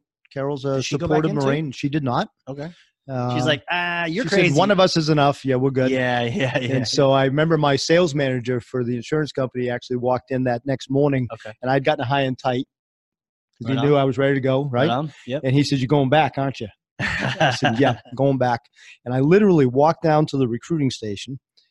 The recruiter got up to help me, and I said, "You can sit down, Sergeant. I know how to fill out the paperwork." Oh well, you you So were I- a staff I- at that point, right? Staff Well, I sergeant? filled out my reenlistment paperwork, Okay. and actually, they took away staff sergeant from me. uh, were yeah. you staff, and then you got I out? was a staff. I got out. Oh, you had to reenlist. you and I reenlisted- lost a rank because I'd been out Mm. long enough and blah blah blah. Uh, but they went back in, and I was welcomed in true Marine Corps fashion. So uh, the whole deal was I wanted to reenlist and go back on recruiting duty. Okay. So the commanding officer uh, said, "Absolutely, we can make that work. You get to choose three duty stations. Which one would you like? When you get ready to reenlist, just tell us your three choices." So my choices were Manchester, New Hampshire. okay. Uh, I believe Nearby. it was uh, Presque Isle, Maine, in Portland, actually, where you Up started. here right? though, but yeah, I was all up here. I was up here. I but came Carol's back- not in, so you could be anywhere. Right, Right, could have been right. anywhere, but Yeah, I chose yeah, to be yeah. up here, Okay. and so I uh, everything I got went through the process, uh, did the physical all over again, and I'm being sworn in. Okay. And so they swear me in. I'm back now. I'm officially a Marine. Hands raised. Yep. Major, uh, the the commanding officer uh, shakes my hand, welcomes me back to the course. Says, "By the way, you still have three choices of duty station. Yep. Manchester, Manchester, and Manchester. Okay. Which one would you like?" And I turned to Carol and I said, "Yeah, back in the Corps." Back in the core. so, so I did two years in Manchester at the recruiting station there. Then Yeah. I took over Nashua again, okay. and then uh, the next trip was to uh, recruiter school as an instructor. Okay. So you were you were a shit hot recruiter, I was good. Mm-hmm. So like you can train some of these other jarheads to to do the recruiting. So eventually down the line they'll get that Casey guy in there. yeah, yeah, That's exactly. cool. Yeah, well, that's what Okay. they hired me for, but I missed you. Right. Yeah, Yeah. you did. yeah. Yeah. Couple you know, years. What was Yeah. interesting is that the uh, the chief instructor at recruiter school was also my instructor when I went through recruiter school as a student, Oh, okay. and he actually tried to drop me From recruiter from trainer. from the, from becoming a recruiter. Yeah, oh, interesting. yeah, and then he recruited me to be an instructor at the school. Okay. Which I thought was a pretty cool Because story. he saw your numbers and he saw you were. well, he saw that I was Squared away. I could do what I had to do. you Yeah. know, yeah. and- yeah. and honestly, you know, it was pretty cool because you brought it up earlier. You know, you know, recruiters maybe don't have the best reputations in the world. Uh, I'd like to say that my recruiter and I are still good friends Mm. because he didn't lie to me. You know, he- we joke My about guy it. going to didn't be a either. DJ I mean, and blah yeah, blah blah. Yeah. uh, yeah, But the honest to God truth is, my recruiter taught me how to do the job just by doing the job right with me. He built he Example, built right? relationships. Yeah. Oh, Yeah, cool. And we were cool, all cool. we were all friends. We all had a blast Right. Yeah. and, uh, that's and cool. and the Pool E program was kind of like a client appreciation program, right? Mhm. You know, so all the guys were waiting to go, and the recruiter was the first one that kind of gave us uh, uh, the inside scoop of what to expect and what was going on. That's So I cool. followed his example. That's cool. And you know, um, huh? Yeah, treating the pool in like uh, e- I remember you know, there were poolie events. Yeah. like we had a pool Yeah. event down on We used to do- Castle Island near Sure. Boston, Sure. and um, and I was only in there for like two weeks. I mean, enough to get the the poolie T-shirt. Um, and uh, but yeah, it was cool. I remember you know, Castle Island. We did a did a PFT, did a five five k Sure. out of the island, come back, and they brought a bunch of instructors up, uh, drill instructors to just yell at poolies, you know? Yeah. Gotta give them a little taste. But as a poolie, you're like, oh, this is awesome. I This got is yelled cool." at today because you could go home that night and get some lasagna from your mother. You know? Exactly. A little lasagna, Yeah, beer, yeah. right? You're like, oh, Yeah, this is yeah, great. I got a cool. list. This would be awesome. Can't, can't wait to get there. oh, man, this is going to be so fun. Yeah, we uh, we actually used to do a lot of our stuff up at uh, the New Boston tracking station, the satellite tracking station up New- in New Boston. New Boston, New Boston, right here, just up the road. New Hampshire? Yeah. Yeah. Tracking station. It's up um Huh. Is it still there? yeah, it's up off of Okay. 101. It's not as fun as it used to be. Right. In those days, uh they uh, they actually had like a rod and gun club and our, Oh. our recruiter brought us up shooting shotguns and shooting No skeet. shit. And they, they had these great vending machines. They were like Coke machines. Okay. Yeah, they served beer. Really? Yeah, yeah. You press Pepsi, you get a Ah. Michelob. Press. Oh, really? Press Pepsi, get a Michelob. Yeah, it was pretty cool. You know, if we had names for episodes, that's what that would be. Yeah, press You know- Pepsi, get a Mick. Yeah, But that's also a great um, title for recruiters. You know, press press uh, um, radio DJ, get calm and recruiting. You know, Yeah, you know, I never thought about that. yeah, yeah. Yeah, You've, yeah. You Pretty cool. you were in the vending machine yourself. I was. That's cool. Yeah. So okay, new boss. But yeah, I Yeah. get that. I mean, that'd be fun, man. Um, hey, you want to join? Okay, let's go. Uh, we're gonna go shooting. You're not sure? Okay, come come. Uh, Let's go have a beer. let's go shoot some skeet and then Yeah. have some beers. Yeah. Yeah. Yeah. I would definitely. Did love I mention the drinking age back then was 21? 21. Mhm. Oh, you see, yeah. Okay. So you're kind of getting a little edge. You get that little advantage. Yeah. Recruiters are cool like that. For me, it was a little marketing as well. It was, it was a helicopter ride. Oh, really? Yeah. that's I cool. heard, oh, free helicopter rides at St. A's. I'm in. I'm like, Go. hell yeah, man. Let me Oh. Hell do yeah. that. I'll get a helicopter ride. Yeah. I didn't even know it was the Marines.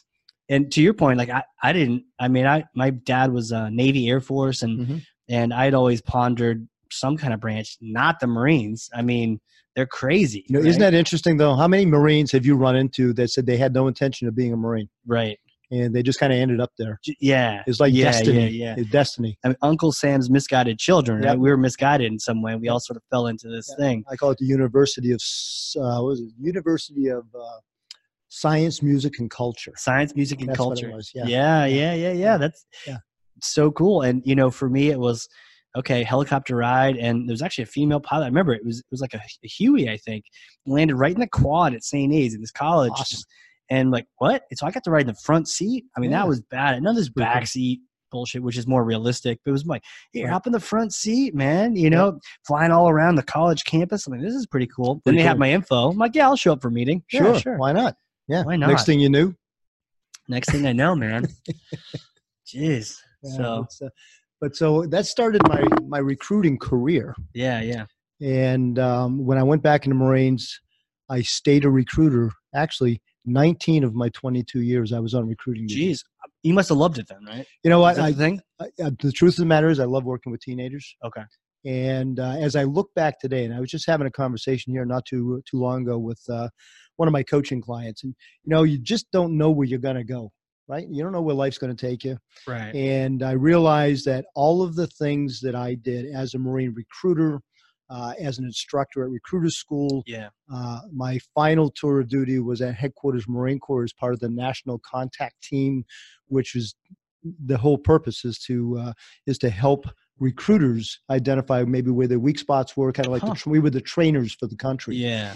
Uh, all of those things kind of prepared me for what I do as a civilian. So it worked out That's pretty well. That's cool. Y- You know, and to find a job too in there that you you love, why not stay in there? And and but yeah, I, I see that, you know, it working with the teens, but also it's like working with people that were just as you know unguided as you were at the time where yeah I, I always felt like recruiters were really squared away and that of all the different you know groups and services like they were almost they had it down to a science is that is that accurate you had it down to a science of how you actually you know Ye- work people through that process Mm-hmm. Yeah, you know, uh, a lot of people don't know. Uh, so I believe the draft ended in 1970, late 74, early 75. So I was I graduated from before. high school in 74. I was the last group that had to register for the draft back then when they did away with it right and uh, it was about that time that the all of the services started having professional sales training for all of the recruiters. wow So they actually we went through professional selling skills sponsored by Xerox Corporation. really Yeah, so the sales training that people were receiving at Xerox Okay. was the same training that we were getting. oh no kidding Yeah, and that was pretty cool. So, yeah, there you was a would system. sell it you were selling the career You were move, selling the core, the enlistment and selling uh, the core you know we would spend our days making phone calls to uh, high school suspects. Sus- So, uh, suspects, you know, we Yeah, yeah, suspect yeah. they might be interested in the Corps. suspect And, uh, you know, we'd make appointments, schedule appointments. We'd go out and talk with them in the high schools. We gave, you know, public presentations. Uh, we oftentimes would be out at night talking with their parents, getting signatures for those who were under the age of 18. You had to have parental permission. Uh, but it was definitely a sales process right uh, and there was there was a rhythm to it. And uh, you know, we would actually start identifying some of these kids as sophomores and juniors. really yeah, sure. we would we would track them for that time. Sure, sure. Any uh, any crazy recruiter experiences? Like you mentioned, parents like convincing the parents that it was cool. I know my dad, um, super proud at graduation, but when I first told him, you know what I was doing, he's like, "What?" And I, he didn't, he's just like, "Ah," calling my recruiter trying to see, um, Yeah. what we can do, and just like. Uh, we'll talk in a week, you know. But Yeah. how, how was it with parents? You, You know, know, trying to uh, convince them? There was good and bad. I can I can honestly say I don't remember any that were all that horrible. sure. Um, I remember one in particular is a young man up in Milford, and uh, we were having the the interview process at his kitchen table, the screening process. Okay. So, so filling out the forms, like sure. like have you ever smoked marijuana because back then you couldn't get in if you smoked marijuana Right. at least if you admitted If to you it admitted to it, that's right and so uh, this young man was sitting at the table across from me his father's sitting at the other end of the table as i'm asking that question and i could literally see him squirming in his seat because he wanted to tell the truth right, right, right, and he didn't know how to answer because his dad was sitting there right. and the truth of the matter is they could have smoked marijuana uh, but Need a no waiver, more, right? no Need a more waiver? than X amount of time. Right, he right, needed a right. waiver to Need a get in. waiver. But I got to give the kid credit, even though he was sitting in front of his dad, he told the truth. Interesting. Yeah, so it was pretty cool. You got him a waiver? Uh, got him a waiver, Okay, and uh, he right on. he did uh, join the Marine Corps. He served his uh, his four year term, and uh, I'll tell you the the the probably the thing I remember most about recruiting duty was telling the stories. Oh You know, talking with the parents and letting them know. Now, keep in mind, I'm 21 at this time when I first started wow, right. as a recruiter. right, right. and uh, my nickname at the local high school was Babyface uh, because I was 21 and looked like I was 12. Right. Right? I didn't. I didn't like it then. I kind of like it now because I'm an old guy Yeah, it now. and I- pays off and now, I- Yeah, e, right? exactly. You know, but uh, so I'm sitting there as a 20 young, 21 year old telling these parents who are anywhere from 30 to 40 years old Yeah. that I know better that you know what's good for their kid. Right. And uh, I thought that built a little bit of character for me too. It gave For me sure. the ability to tell a story. Yeah. Well, you know, what? I'm sure they saw you and they're like, oh, this guy looks squared away. My kid's a dummy. So Sometimes. maybe if they go in, they'll be more like you when they come out. So, you know, I ca- how- ah, what did were they all like decent um, parents? Because a lot of the you know Marines I'm in with just you know we all come from like you know I, I had a really good like growing up experience, but not everyone does. You know, you- No, not all, gangs not all of them and do. You all get sorts of stuff. And of course, I recruited in New Hampshire, North True. Carolina, True, true. Virginia, West Virginia. Okay. Uh, so I, I had some experience where uh, I think it was I was in Lynchburg, Virginia. Okay. And uh, being a good Marine recruiter, we had a gym built in the back room where our lockers were, so kids could come and work out and stuff. And Pull up bars painted red. yeah, yeah, we had a nice little we had a we had a, a weight bench built out of four by fours. Yeah. Yeah, I mean, there's- As it it, took should five be. Marines to move that out of the As office. it should be. Uh, but I remember this one young man. He uh, he actually came into the office. He was working out, and I was sitting out at my desk doing my stuff. I wasn't in uniform yet. I was still in my civvies, and uh, so he left, and I went back to my locker room, and my wallet was missing. And uh, he was the only guy that had been there, Damn. you know. So I I called his house, and uh, he answered the phone. I said, "You uh, you need to come back to the recruiting office now." Yeah. And you know he didn't want to. I said, "No, it's not an option. You will come back to the recruiting." Did you office call him now." out? Like you just you just left it at like I just you left it get at that. back here. He didn't know that. Yeah. And the next phone call I made was to a uh, a another Marine who had gotten out and was serving as a police officer. And uh, Ah. I said, Greg, I said, would you do me a favor? Put your police uniform on and come down in front of my door and just stand out there. You don't have to do anything. He said, I don't know what you're up to, Menard, but yeah, I'll be there. So he Oh, shows yeah. up. Kid comes in, police officer and a cruiser sitting out front. And I simply said, uh, So the officer out front is waiting for you, dependent upon the answer that you give me to this question right. and I simply asked him if he took the wallet. This was a big, he was a African American big guy, Big- football big dude, player, yeah, no, big football dude, yeah. player, and uh, he kind of looked at me and he admitted that he had taken my wallet. Okay. And I said, okay, well, wherever it is, I needed to get it back. And Yeah. apparently, he had taken it upstairs, Your ID, all emptied that the shit's in wallet there. out, and threw the wallet in the garbage. So he got it out and Fuck. brought it back to me. And he wasn't scheduled to leave for boot camp for another three or four months Right. uh, until that day. I said, so here's what's going to happen. You're going to leave for recruit training tomorrow. Yeah. So go home and tell your mom. Yep.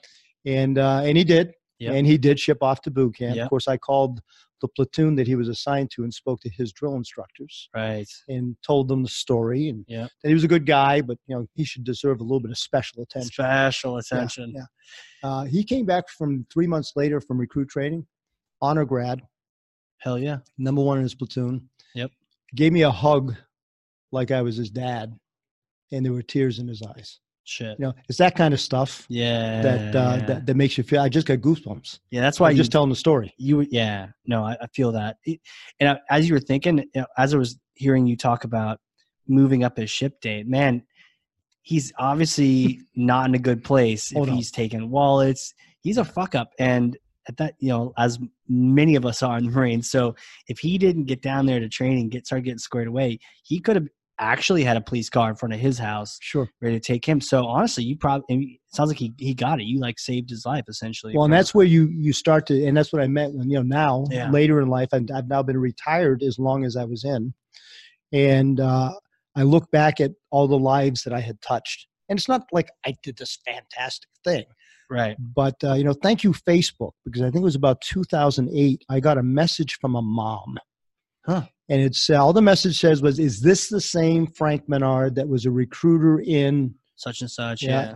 yeah. and um, i didn't know if i should answer it right? You never know. No, Oh, you it's never kind know. of like, uh, who was the one that blah blah blah? You're like, ah, do Yeah, I yeah. do I Roger up to Yeah. that or? Uh, you know but I, I, stay I, silent. I admitted to her yep that was me and uh, she relayed a message to me via facebook she said hey i remember the night that you were sitting at our kitchen table and you told us that if we gave you our son you would send back a man you did Hell yeah, and that was cool that's cool, That's man. cool. That's really So, cool. yeah there's a lot of stories like that it's pretty cool So just I, I, and I could see you know, you know, for other people, it, it's it's interesting. It's like a, such a difference because uh, you know a lot of us marine, it's all about taking lives. It's all about you know crushing the enemy. So you had this this cool thing where you're part of the group and part of the team, but at the same time, you get to have these powerful experiences, changing people's lives. That's yeah, that's legit. yeah it was cool and it set me up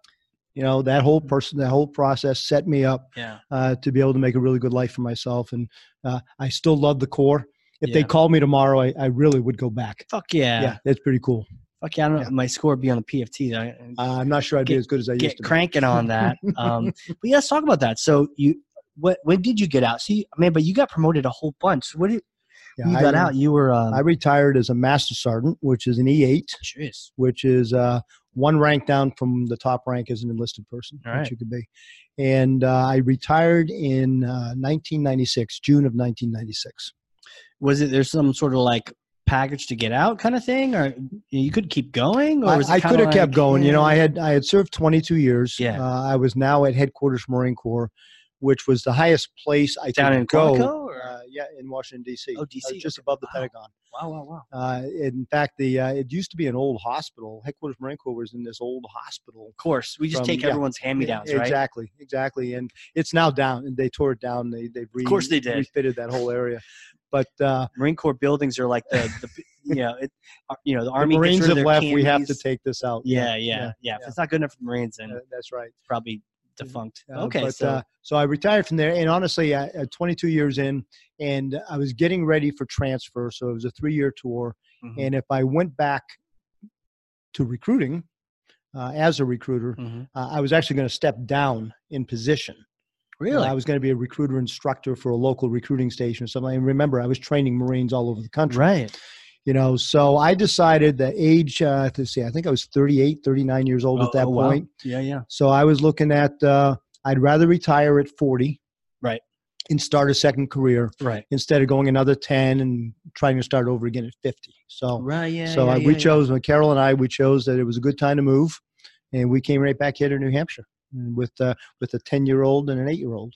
Okay, so you had kids, and And so so, two kids, yeah. um, but you got the retirement, you got that that pension coming in, and then it's time to reinvent yourself. So I came back and sold cars. So yeah, tell me about this. So you you know because this is really the challenge for a lot of Marines, right? You're in, you're kicking ass, you you know the deal, you know the ecosystem. Yeah. And you had certainly figured it out by that point. Yep. And then you get into civilian life, and it's all nasty. It's I guess. all different. it's all different. I remember uh, I, I had no intent to sell cars. okay. I came back here. I was going to be a headhunter, a recruiter.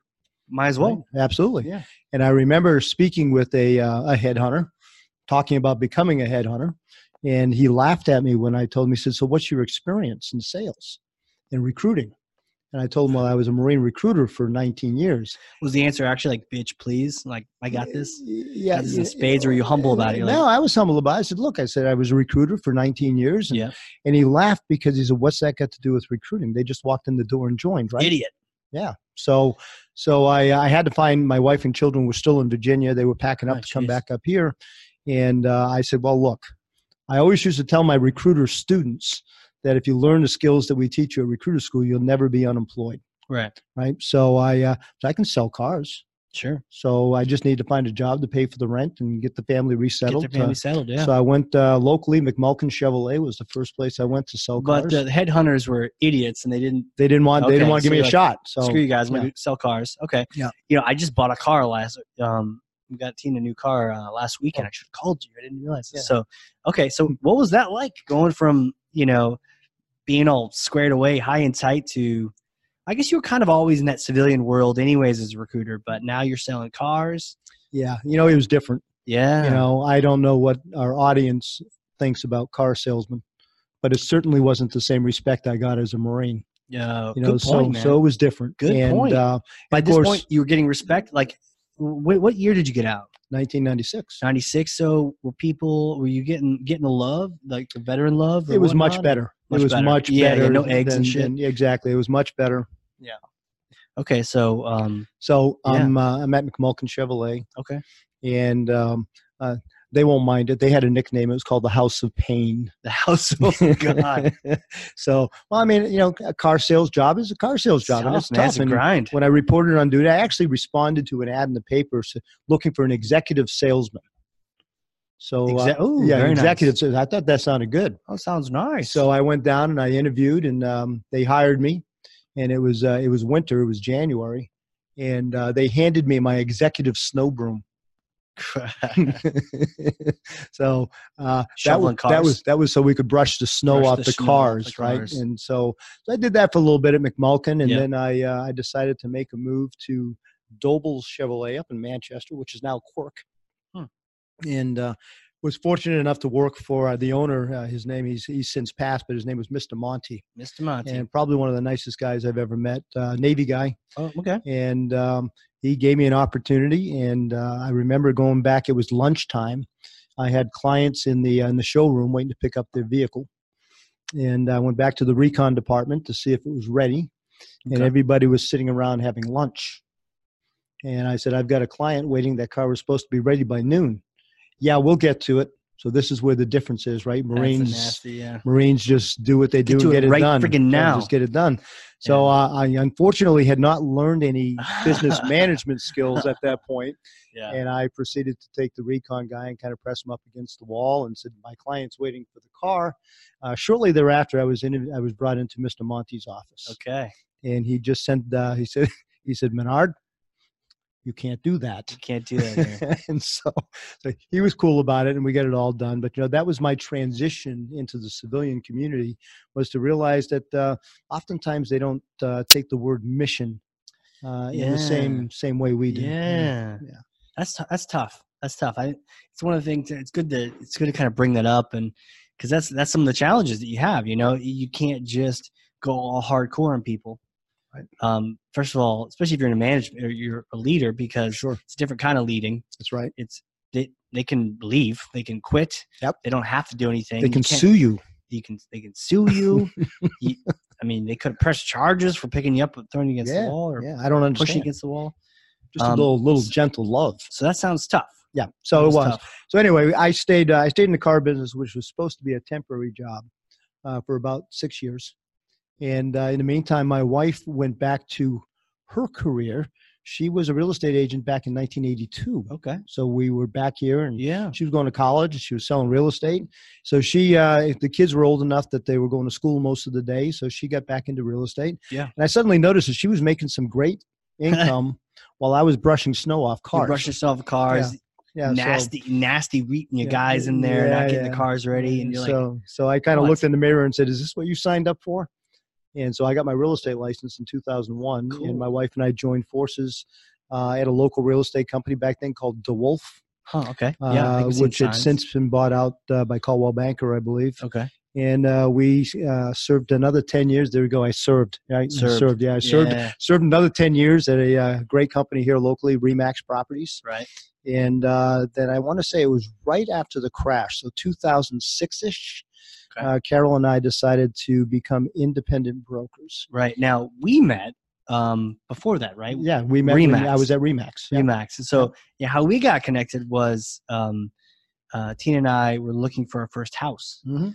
and oh Hmm. man, I don't know how I found you. You were at the front desk. I remember. Front desk. Okay. You were at the front desk. You the just strolled into the receptionist- Remax, Yeah, like uh, like young sheep. Yeah, yeah. You walked in, Okay. and uh, I think you were talking to uh, to the receptionist, and I happened happened to come around. I don't remember if I was the up agent at that time or whatever, but I uh, I greeted you guys and said, "How can I help you?" And uh, that's how it all started. Remember taking you out and showing you properties. and Yeah. like- At some point though, it was like finding out that you were or, um, you are a We- we- Marine we were too. Marines. Yeah. And they were like, "Oh man!" And I think that's that's a strength that we I think we overlook is that finding out the other person's a Marine. It kind of just changes the whole conversation, Absolutely. you know. So we were definitely nervous because it's like first house, Yep. you know. Um, and we had actually uh, worked with another realtor prior to that who was trying to throw us into some weird house condo thing. Yeah. And you could tell, nah, you know, everyone's, you, I don't know, good person, bad person, but you, it was just different, you know? You know, um, and is- and this is where I think the skills that I learned in the Marines as a recruiter really molded how I was going to sell real estate. Um, it's never re- been really about the money. Okay. In my mind, there's two ways that you can sell anything. Yeah. it's either transactional or it's relational. Mm, And so transactional is I sold it, done, see you later. see, yeah. Uh, you know, don't call me if you need any help. right. And I'll tell you a story about the car business in, in a minute. yeah, yeah, yeah. Uh, But uh, or it's relational, where I mean, God, Casey, how long have we known each other now? long, too long. Yeah, it's been twelve years. Um, 2005, six, 2005 Six. or six. So it's almost It was 12 like the years. last year the house Yeah. credits. It's was- 13 years. My math is getting better. 13 years, man. 13 That's a long years. time. Cheers. And, uh, and you know, we're still here and Yeah. we're still talking to each other. And you're still in the same I house I sold you, actually. There we are. Yeah, you Yeah, are. we are. And uh, you know, so so it's that relational thing where okay, yeah, we sold you the house. I got a great check, but I'm still there if you need me. And we've had a couple of vacations over the years where you've called and asked for some advice and stuff, and you know, I'm I'm still there. And so there were a lot of real estate agents that work that way. Unfortunately, like any industry, there are people who are transactional Right. and they are not really too concerned about the relationship. Right. And I, I think people perceive that too. Yeah. People perceive if you're just out there to get that sale. Um, that was that's always my chief complaint with realtors is I, I, I would perceive the transactional realtor. You you could just tell like it seeps through them. Um, just this ugh, like an ooze. You could tell they just and I- I was sort of like thinking about my thinking. I'm like, man, these people just want me to buy anything, not even the right house for us. Yeah, They just my want me to kids got to eat. yeah. I guess you can't blame them in that regard, but half the, the battle of what I wanted a realtor for, because at that point there's websites and stuff. Yep, yep. Was uh, what do I not know? You Right, know, what do I right. not know about buying a house? It, what do I not know? Everything. I don't know anything about buying a house at that Right. point. So, ha- you you know, when you were coming along, it's like Marine. I I just kind of knew. Okay, th- you're gonna kind of give me the, the scoop, the behind the scenes scoop on this is how this actually works. Um, and we had a hell of a time. We'll talk about the fun negotiations we had with the realtor. But tell me the car story. What was the Um, transactional so cars yeah or something? so so the car story was uh, i remember sitting at uh, at my desk now when you're on a, when you're in an automotive dealership you got to be watching the door and watching the lot so if somebody comes on the lot even though they might just be shopping you know go get them you gotta go. Yeah, yeah don't let them off Yeah. the lot and i was in my cubicle i was actually uh, making phone calls to my to my clients and mr monty came up Yeah. to me one day he said what are you doing he said you're supposed to be watching the floor yeah. I said, well, I'm calling clients I delivered cars to a couple of weeks ago just to make sure everything's Make okay. sure they're good. and he said, well, okay, but what happens if it's not okay? I said, well, then I get to be a hero. Yeah, I you can gotta maybe fix try it. to help him fix the problem, I'm right? gonna friggin' fix it at that point. And he says, and what happens if you can't fix the problem? And I remember it like it was yesterday. I said, well, then that's your problem yeah, because he was the owner. Yeah, and he, yeah, and he yeah, chuckled, you know, he kind of walked away and Yeah, did his yeah, thing. yeah, yeah. But it, that following Saturday, he caught me at the postage machine. Hmm. And I was running these notes and letters through the machine. Mhm. He said, What are you doing? I said, Well, I'm sending personal notes to my past clients. He said, really? So who's paying for that? I said, You are. and, and I got another little chuckle out yeah, of it. yeah, yeah. But you know, those were the things that I learned as a recruiter because I stayed in touch with most of the kids that I put in right. in one, in one way, shape, or form. Yeah, I was gonna say no one taught you that in car sales, right? No, no. no one that's- even does that anymore. nobody- either, nobody which is does sad. that. Yeah, it's sad. you know uh, but I, but the the people I coach and train do because that's what I teach them. It's old school, and Mhm. it, you know, writing the notes. Just it's just a matter of letting people know, hey, I'm still here, I still care, and uh, you know, one of my favorite mottos is I actually give a shit, Right. and I think that that's a differential for me. uh, yeah. and, and a lot of other agents that that I know that I've trained, and uh, there are a lot of good ones out there. So just go find a good one. If you need a referral, I can connect you. right? So I- you know, giving a shit, and I think, um, you know, in the Marines, you know, kind of the joke is that like we don't give a shit, but actually the bar is so high of how much shit we give Oh yeah, that we can not give a shit, and it's still way higher than you know the civilians you're bumping into. yeah, yeah. And not Yeah. everybody. I mean, some of us like to coast, um, but still coasting, but still giving a shit when it really comes down when it to really counts. When it really Yeah. counts. Yeah. So, so yeah, one thing I know for sure, and you alluded to this earlier, Casey, you know, it's a bond of Marines, right? Yeah, yeah, When yeah. you get a couple of Marines together, it can get pretty heady. Yeah. And we're usually busting each other's chops. And in fact, I got a buddy of mine down in, uh, down in Florida because we live down there now. And uh, Louis uh, just turned 80. okay. Uh, he was in boot camp in 1953. Damn. And um, he, uh, he came golfing with me. The first time I went golfing was when two of my Marine buddies were coming down for a golf trip. Wow. And so he had never met these guys. He and I had just met, you know, a week or two earlier. And uh, he didn't stop laughing for 18 holes. he said, You guys really lay into each other from like the start to the finish. Yeah. Uh, and just to give you a little bit of uh, a vision of what this is. So, those two guys, they're both named Mike. Okay. I like to say I keep my friends nice and neat and clean. They're either Right. Mike and Mike. You know, Can't so- forget their name. when Yeah, you're so it's drunk easier that yeah. way. And uh, one of them I sent to boot camp in 1978, and the other one I sent to boot camp in 1984. Jeez. And we just came back from our 16th annual golf trip. Wow. We, the three of us, have gone every year for 16 years. Now, you, now I, this is the one where you go down to Paris Island, right? Uh, now we go to Paris Island. Okay. The first eleven we went to uh, we went to Camp Lejeune, Okay. and then we switched. You know, we weren't feeling the love at Lejeune uh, with the golf pro. They had changed hands and all that good stuff, Mm. and so we started going home to Paris Island. Yeah. And that's kind of cool. that Yeah, is that's cool. cool. You know, so tell me about that. So I didn't even know there was a golf course yeah, on there is Paris a golf Island. course on Paris Island. Um, you know the whole you know your head down on the bus thing. It's funny Mhm. uh, you mentioned that because um, you know graduation happens and your parents are there, and, and I remember you know walking around showing them some of the you know some of the the o, the o course and different things around the area that I did in training, but I would never been to the larger base. So even when it was time to get get out of there, you know they're, they're driving me home after graduation. I don't know how to.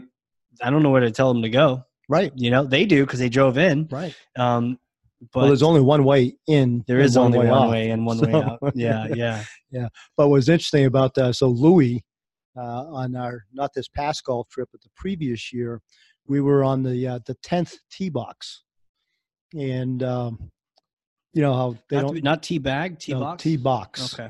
and uh, you know Louis nature was calling, so Louis had to pee, Yeah. and so he went off into the the, the woods to, to relieve himself, Naturally, and uh, Uncle Sam's latrine. all of a sudden I start noticing little helmets popping up. and, and I thought it was funny enough that there's recruits training right over there while Right we're over playing there. golf. Uh, but as it turns out, it was a, uh, a, a platoon of women Marines, so female Marines. Okay. I said, Louis, I said, you might want to stop whatever you're doing. And he had no idea what was going on. Right. And we were just joking about this last trip. We went back in March. And uh, I said, Louis, make sure you check for helmets before you go pee in the woods. Yeah, check for helmets. that, that, they, they should have, um, you know, those. Uh, they should have signs like that on the golf course in that, you know, the beautiful red with the yellow Yeah, red and stenciled scarlet and gold. scarlet and gold Yep. with the stenciled, um, you know, the tips they have for Marines, the dumb, you know, built for Marine. Yeah. Uh, you know, wear seatbelts and watch for helmets before peeing. in Sure, the don't woods. be here. Yeah. Um, you know, for me, I hadn't gone back until I think it was two years ago. Um, had a chance to do a triathlon on Paris Island. I just thought I got into tries, and Yep. um, what's what's cool about it, I think people appreciate this, and often why a lot of you know vets get into like CrossFit because it just reminds you of getting broken down Yeah. in the Marine Corps. Just just the workouts where like as soon as you're exhausted, now you just started That's right. you know and so um crossfit whatever it is for me it was tries doing some of those Yeah, and for for, me, it was marathons. you it was marathons Yeah, I uh, I ran my first marathon in San Diego. I ran my second one in Richmond, and then I ran three Marine Corps marathons. yeah you know so we were chatting with another marine you mentioned you know just bumping into marines so before we got started here we're talking to uh rhino from downstairs Rhino. we i'd never met Talk him about a before. Marine name. Talk- Rhino. talk about yeah you're in a cigar shop in nashville shout out to castro's with the Yep. amazing backdrop here Yep. um but we were chatting with him and he was a he was a bodybuilder and apparently no, so were he was you. a he was a power lifter. power lifter He was a power lifter. power lifter okay. and and I had had some experience with pressing heavy metal, so to speak. Uh, but I did actually uh, compete in a bodybuilding competition at age 48. hell yeah how'd you do Um, I did. yeah less wings I next didn't time. place right. You yeah, know, yeah, yeah. Uh, but it was interesting. It was an experience and uh, one that if you haven't done it, I, I would say go ahead and give it a shot. Nothing like getting up on stage in a uh, banana hammock. Do you have to get all oiled up and shit? It Oh yeah, yeah, all, all oiled up. Yeah, that was kind of a strange thing too. It was like a red and gold banana hammock? stuff. Yeah, actually it was blue. USMC Yeah, yeah. and vertical on the. Yeah. My my wife a- actually hit it on me. I think she threw it away. She did. Yeah, she wasn't thrilled of me You being didn't. on You didn't stage. come, come come to the taping here and wearing that. No, No, well I might have it on. You just never it's know. funny, right? It's a new skivvy. Kind of like your green These skivvies. green skivvies. Yeah, yeah. with the- Okay. with the skid marks. yeah, so, it, but you you were sharing earlier, and this was kind of interesting. I didn't know this about you. So, powerlifting and having a rhino, and apparently with you that you know there's that weight standard, but if you got legit muscle, then you're way above standard at that point. Yeah, and there was a, there was a point in time where uh, the Marine Corps was very strict about their weight standards, and uh, I guess it was about the 1980s where they started to realize that you know those Marines who were into heavy lifting or Yeah. bodybuilding stuff, their muscle weighs more than fat. Right. And uh, I was given my maximum weight was 170 pounds according to the standard, Right. uh, but the Marine Corps actually allowed me a alternate weight of 195 because I was powerlifting at that point. Because you're jacked. Yeah. Yeah. Jacked. Yeah, it was good stuff. That is 30 good inch waist, six percent body fat. Oh, by the way, you're overweight, Marine. Right. Yeah, that didn't go over well. So that's No. pretty cool. Jeez. Yeah. Jeez, the games we play, man. Yep. So, um, okay, so that's how you got into real estate. That's real interesting because I, I had no idea. We didn't really talk about it. And Mm-hmm. uh, so you got into real estate. I could see you just, you know, crushing the car sales, but at least with the real estate, it was paying off because, you know, you were giving a shit, actually caring about the people, not being transactional. And so you just grew this, I don't, is it a practice? You grew this business. Yeah, you know, you, you grow the business one person at a time. And, uh, Yeah. you know, I was fortunate, you know, I had had a sales background. So my first year in real estate, uh, I had sold, I want to say 15 or 16 homes, which was unusual. I mean, the, uh, Is that a lot? it, it is a lot. There's a Right. lot of agents that are out there don't sell that amount of homes. Uh, most agents uh, average less than 12 a year. Uh, you've got some powerhouses that are out there doing the deal, and it's the old Pareto principle. You know, 20% of the agents True. generate 80% of the True, business. true. And so I got a pretty good start. And of course, it was a good market. It was Right. 2001. is The bubble was being marketplace. created. Right. And, uh, right, right. Yeah, yeah, yeah. and I remember in 2005, uh, we, were, uh, we were still working at Remax at that time. And um, all of a sudden, it was like somebody flipped a switch in 2006. Uh, and yeah. uh, the market had cra- was starting to crash. Okay. Uh, I had two kids in college, two mortgage payments, Jeez. two car payments. Jeez. And uh, during the first quarter of 2006, my wife and I had sold one house. Really? So yeah, commission was about five thousand dollars. Shit. uh, That wasn't going to feed that machine I just talked about. no. So I went to my broker and he said I probably needed professional help. I thought he meant I needed a psychiatrist. Well, that was probably yeah, accurate. that too. probably was Yeah, accurate. Yeah, Uh, but what he meant was I needed a coach. Huh. So I went downstairs from his office and got on the phone and I hired a real estate coach Okay. uh, to the tune of five hundred dollars a month for one-to-one coaching.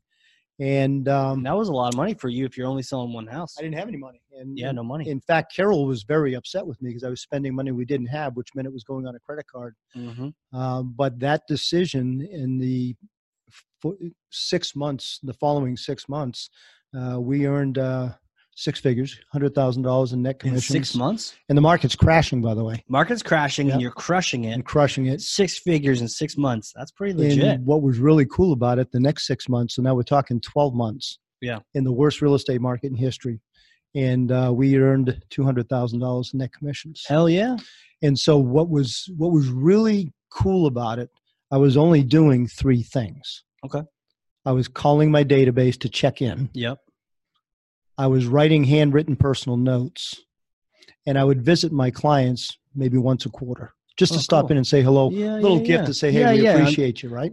You gave us something. I don't even remember. The, the- I don't remember what I gave you. I, I Something. know the last time I stopped by your house, you weren't there, and I dropped off a coffee cup and some freshly ground coffee, That's right. uh, Coffee. You remember from that? from one of my great connections here, King David Coffee. Can I put that out there? Yeah, yeah. Yeah, Uh, King Shout out David to King Coffee, David, a yeah. local uh, coffee roaster.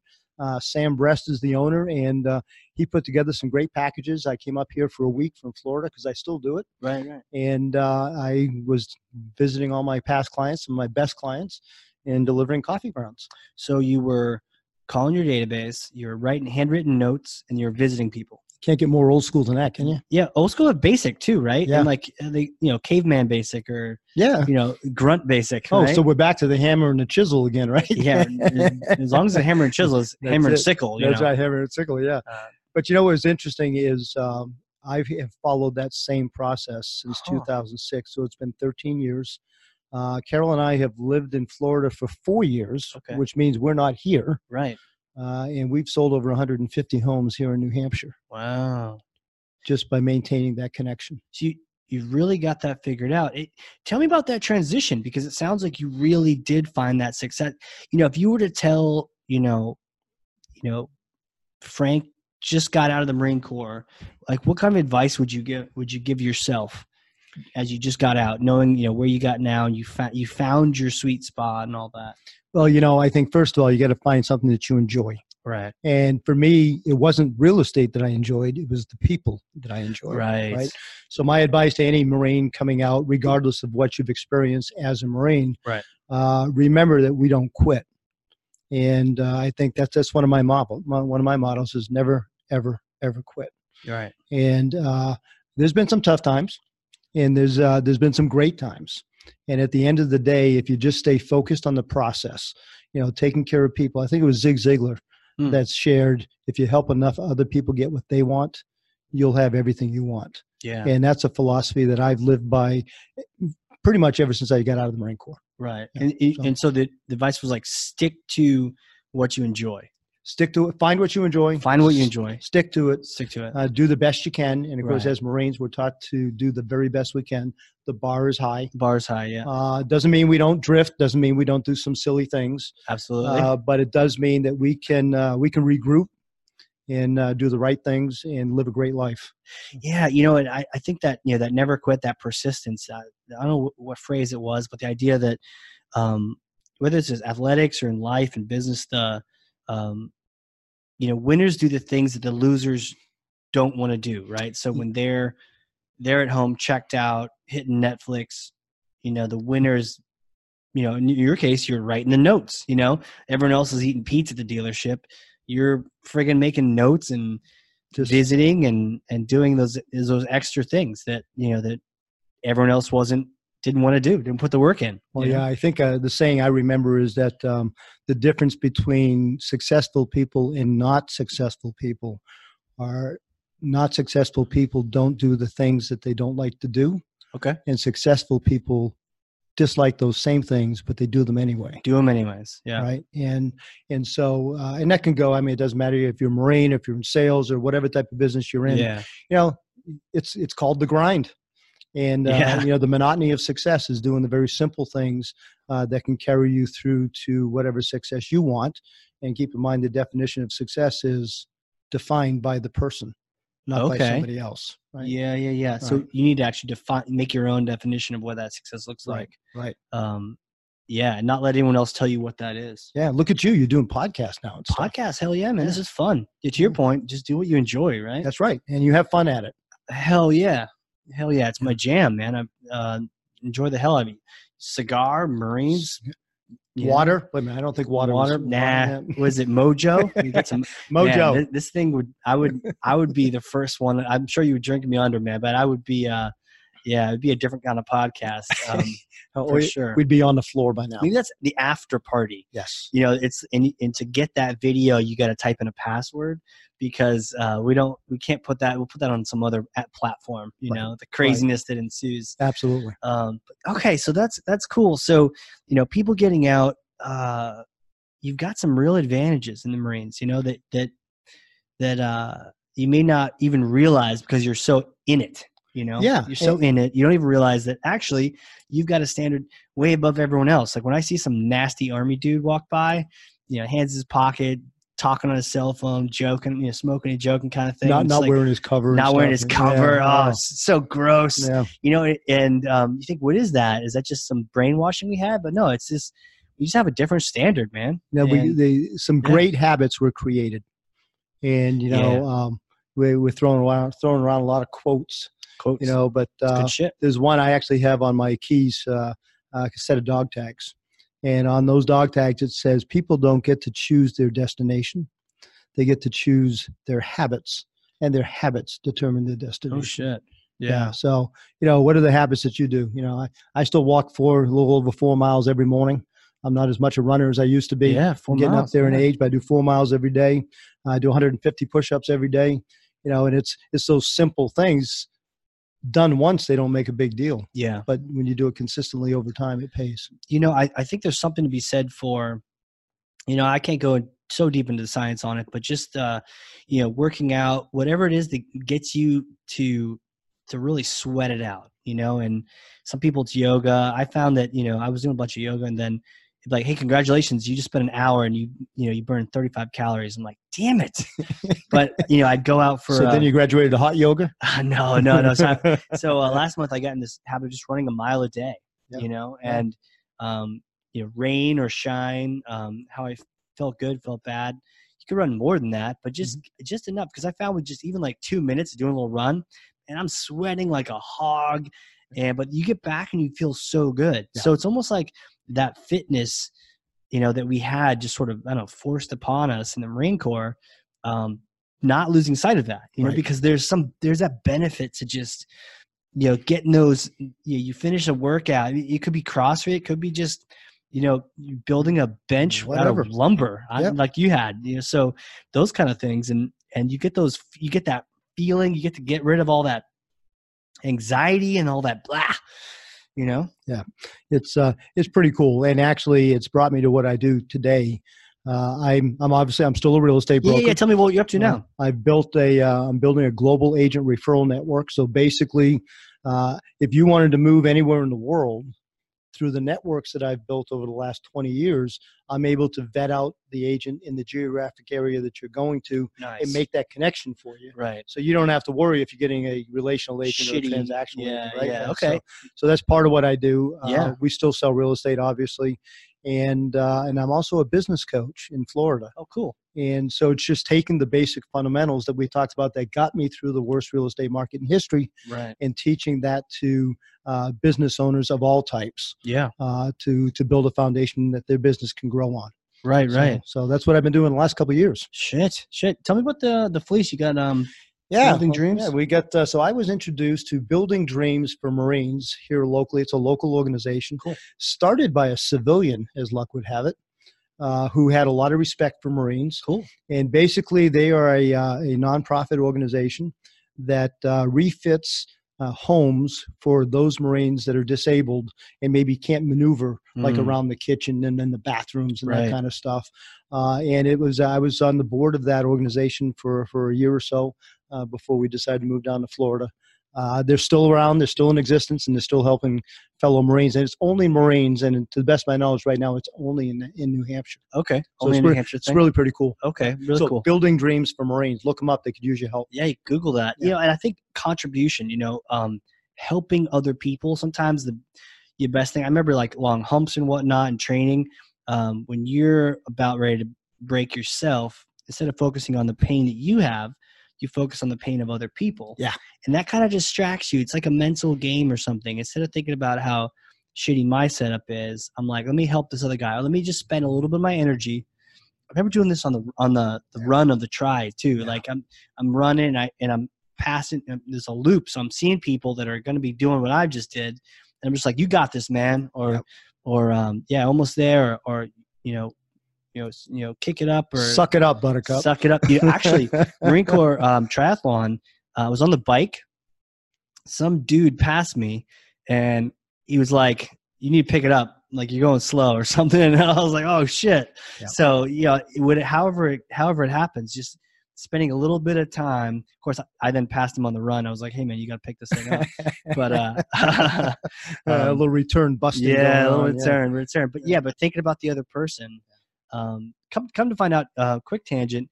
There was a dude that um, did at the- the Marine Corps triathlon, Paris Island. He did the whole try, boots and utes. Wow. So he swam the 700 yards. He biked the 10, 12 miles, then ran a 5K, all in, all All, in, in, um, all in gear. all Boots in and utes. gear, man. And uh, yeah, the swim, shit, like swimming. How do out you of- swim with boots on? swim qual. I mean, I- Exactly. oh god, he, but and and there he is on a bike, just like pedaling with his feet out to the side because he's got these big baggy pants on, and and then crushing the run out. Yeah. Um, so he was an inspiration. But yeah, focusing on other people. So I could see the, the dreams for Marines. Yeah. Um, what about the Marine Network? Didn't I think somehow we got connected? Yeah, we. Uh, I when I was here in uh, in Nashua uh, as a realtor, I uh, started the um, New Hampshire Business Networking Okay, uh, and is actually a group. It's a national group. It's the uh, National Marine Corps Business Network, business. and so that network. was kind of Okay. an affiliation of that. okay. And uh, essentially, I mean, the bottom line is there is a brotherhood uh, within the Marine Corps, and I'm sure it is in other services as well. But no, Eh, honestly, I've maybe. never seen it to that degree. Yeah, I haven't either. You know, we just met Rhino, True. and we we met him, shook hands, and all of a sudden we were shooting the We're shit good like guys. we've known each other Yeah, forever. if we see him downstairs, we'll be like, Right. "Hey, man, what's up?" right? And uh, I can't think of any time when I've seen a fellow Marine, whether it's a baseball cap they're wearing or a vest or Yeah. or a tattoo for that matter. You Yep. know, you walk up and say Semper Fi Marine, and you're at risk of losing an hour of your life because you're going to be reminiscing for an hour. Yeah. And, uh, that's a true brotherhood, and it's something that uh, I am certainly happy that I've been part of. Absolutely. That- That's a good thing to check out. So that was the um, national. What's it The called? National Marine Corps Business Network. okay. Cool. I think it's important that we utilize these things too. You oh, know? absolutely. Like if you got this advantage, um, you know, whether it's LinkedIn, y- these other different things you can do to connect with other people who maybe have already, you know, gone through something you've not gone through yet. They can Right. advise you buying a house, starting a business. I think a lot of Marines are starting businesses. A lot of Marines are starting businesses, and uh, I think there are a lot of uh, local Marines in business who have gone before, as you put it.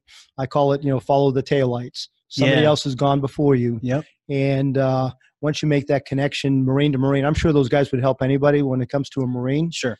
They're going to help uh, that Marine get started and and do some great things in their lives as long as they're willing to pay the price. That's cool. Right. Yeah, that's really Yeah. cool. I like that. It's good stuff, man. it is good stuff. This is cool. This is cool. Yeah. This is fun. Look at that. 13 It's years fun. later, now we're doing like a podcast and stuff. I'm doing a podcast Yeah. 13 years later. I mean, it's a it's a real tribute. So, so uh, what do you what do you got coming up next? You you're working on coaching. You're you kind of transitioning to you know, doing more of this I'm, coaching. uh, I I'm a can see business it. coach. I actually just uh, I've just recently become certified with the John Maxwell team. Uh, for those Interesting. of you who are not familiar with John Maxwell, he's uh, written about a hundred or so books. He's known as uh, the number one leadership coach in the world, Nice. and I went through a four-day process to get certified with them. Uh, I'm also in the process of being certified by a uh, secret organization of business coaches. Uh, it's actually called MAPS Business Coaching, uh, which is uh, Sounds like some Scientology shit. well, if any of you are familiar, if any of you are familiar with a company called Keller Williams, Yep. uh, largest real estate company in the world Yep. today, uh, they uh, their founder Gary Keller.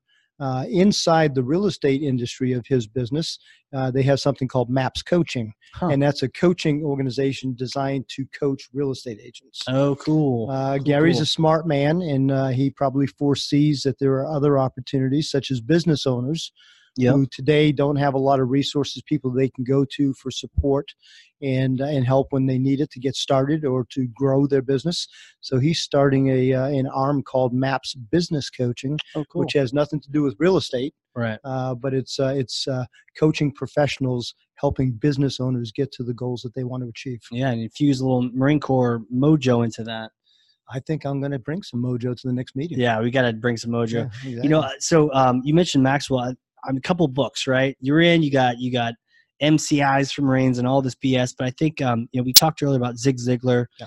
um, you know, how to win friends and influence people great book yeah, how to win friends and influence people. So that was uh, Dale. That was Count Carnegie. oh that was Dale carnegie, Carnegie. what was zig Yeah, did he have a Zig Ziglar was book, uh, a or- couple of them. You know, "See You at the Top," which was a, one- Okay. one, of the number one Okay. sales books back then. see you at the top Uh, I think the newest books uh, in something. Uh, I think his son just wrote a book. Tom Ziegler, 'cause he's taken over. Zig has passed away. Uh, in it to win it. and it's one yeah yeah, you know, and you know all of these books here. It's it's funny, and I and I've been reading a lot of this stuff. Yeah, since no, I you was, got- a, you since got I a was good- a teenager. yeah. you know, and uh, the bottom line is they are they're all based on foundational principles. And although we're sitting here in 2019, and you get all this tech stuff. I mean, Tech. doing a podcast on a laptop. I mean, Microphones. microphones and stuff. yeah, But you know what? Um, the foundational principles don't change. interesting And Yeah. so all the shiny objects that can help us do our job more efficiently, better, whatever, uh, you can't eliminate the foundational principles right because if you do, that business will probably crash on you. Right. And the biggest foundation I think we need to remember is it's all about people, all about people all about people. Yeah, the- you know, I, I guess the question that comes to mind too is, you know, for you know Marines getting out if they want to try their hand at real estate, you know, Yeah. any recommendations for them? Any uh any pointers? I'll obviously reach out to you afterward, but any you know, obviously you're a master retailer. Well, uh, they can certainly reach me at themenardteam.com. Okay, yeah, right? yeah. Throw That's- some that's, links out. That's throw our some links out. website. Okay, themenardteam.com. The Yeah. Menard. You got to Yeah, spell this the. shit. This is the Marine Corps podcast. Menard, M E N A R D dot com, the Menard team dot com. Okay, And that consists of two Marines, myself and my wife. right on. Uh, and uh, we're, we're happy to help any way we can. Um, the uh, elitecoaching.com Ooh, is for my business coaching. that's a That'll- sexy address. That'll actually bring you to my Facebook business page. You can find me on Facebook. Yep. Uh, I have three sites, but the one that I like most is my personal site. Yep. And so uh, Frank Menard on Facebook. You got any photos of you bodybuilding all all oiled up? I think Carol burned those. You should you should post those, man. Post see what she thinks. Yeah, I'd be in trouble. You would be, in I'd trouble. You're already in Uh, trouble. I'm already in trouble. You're already in trouble. So, uh, but yeah, I mean, uh, good advice for any anybody wanting to go into real estate, Yeah. but especially for my brother Marines, brothers and sisters, is uh, stick to the basics and honestly, go find a recruiter Find a because recruiter. that's where they learn the skills. That's where Yeah. I learned the skills. Yeah, yeah, Uh, yeah. I actually, uh, when I was at headquarters Marine Corps, I took part in rewriting the guidebook for recruiters. Huh. I still have a PDF version in my computer. Nice. and it's funny how all those things still work Still even in real works, huh? estate yes Still even in works. real estate absolutely Huh. sales is sales casey you know sales is sales, that baby. marketing guru Marketing guru. Yeah. Here I am. oh wait a minute hardcore marketing Yeah, hardcore marketing. yeah so so casey started a I podcast long did. after we met True. and it was Yep. hardcore marketing Yep. uh, i happened to listen to it and actually i still listen to it on some of those morning runs There you go. i don't understand a damn thing you're saying but i still There listen you to go. it You, know. you get that deep buttery voice. salesforce and pardot That's right. right That's right. it's really cool Well, you know, with the, with the Salesforce thing, it's interesting. Um, uh, Salesforce, you know, technology, they've got free training and it's this tech that, you know, you just do some free classes. They're kind of like MCIs online that you can make a whole career of it. So Yeah, there's you- so many opportunities out there. You know what's know? really cool because what you're bringing to mind right now is you're saying those words. Uh, are you familiar with Tony Robbins, Anthony Robbins? Hell yeah. Hell yeah! I think you went to one of his events last year, didn't you? couple. Or- Yeah. yeah. a couple. yeah. So one thing that he uh, he promotes is kanai, Can I? constant and never-ending improvement. Oh, nice. Right, right, and so uh, if you think about that, you're talking about MCI courses and all that stuff. The Marine Corps wanted us to be strong and fit and all that stuff. They also Yeah. wanted us to get smart. Yeah, And part of us being able to get promoted in the Corps had to do with being a well-rounded individual. that's true. which included MCI That's courses, true. right? Yeah, That's true. so it's pretty cool. But once you get out, no one's going to make you do that. So No. you got to kind of, you have to step up, It's a habit. do that. It's a habit. If you don't have that, you're going to make yourself have that. That's habit. right. That's That's cool. right. That's cool. Well, this has been great, man. It's been awesome. Yeah. Awesome. Let's go get some mojo. Let's go. Yeah. Well, there's um there's a sushi place right next door with my ties. There you go. maybe Yeah, that's close it. enough. Maybe I can Um, teach him how to make mojo. Yeah. Oh, we, Ah. oh, it's danger. Danger. I mean, that if, if I post this, we're lucky. If you, if you listen to this now, it means I've survived the mojo, and um, we post this episode. But yeah, thanks again for Absolutely. coming out. hey, Casey, thanks for inviting me. It's It's, good great stuff. It's great stuff. It's always good to reminisce with a fellow Marine. Absolutely. And I- Hoorah, brother. hoorah. Yeah. Absolutely. That's cool. We need some like cool ending where we like high five or something. But uh, Can we do that? we we could, but we lose all of here fist bump. Okay. explode. Um, yeah, so I mean that that's it for for this uh, this episode. But if you're listening to this and you got this far, um, or maybe you're on that run and you can't stop it because it's, Yeah, it's- because we're just going. you're just going, then uh, I would say you know uh, try to get at least one takeaway from this. You know whether it's one of those books to read, um, or or even just uh, you know I don't know, just try to either either get one of those books to read or just share this with someone. You know, Yeah, share it. Can I, t- can I tell you your best book? yeah, yeah. It's tell- a great book. yeah, yeah, yeah. You Talk have about good books. foundational You principles. have good books. So John Maxwell, 15 laws of in, 15 invaluable laws of growth. Of growth. 15 invaluable laws of 15. growth. John talks about the 15 laws to help you grow as a person and as an individual. It's a phenomenal book. Okay. It's a great book. Good. Amazon, Amazon, you can get it on Amazon. Amazon, Library, Yeah. whatever. I'm actually going to be doing a, uh, a mastermind uh, via Zoom uh, Oh. coming up in uh, in May, and it's going to be based on those 15 laws, 15 invaluable laws of growth. shit, Yeah, it's cool stuff. legit. Absolutely. I'll have to sign up for that. So, Cool. um, get this in someone else's hands. Um, you know, one of the best ways to you know prevent us from losing Marines for no reason is just reaching out. And what I hate seeing on Facebook is like, share this post. Suicide is bad. No, no, no. Reach out to your buddies. Say hi, or s- tell them to go fuck themselves. But either way, like, reach out to your buddies. It's the same thing. Hugging, go It's fuck the yourself. same right? thing. It's the same thing.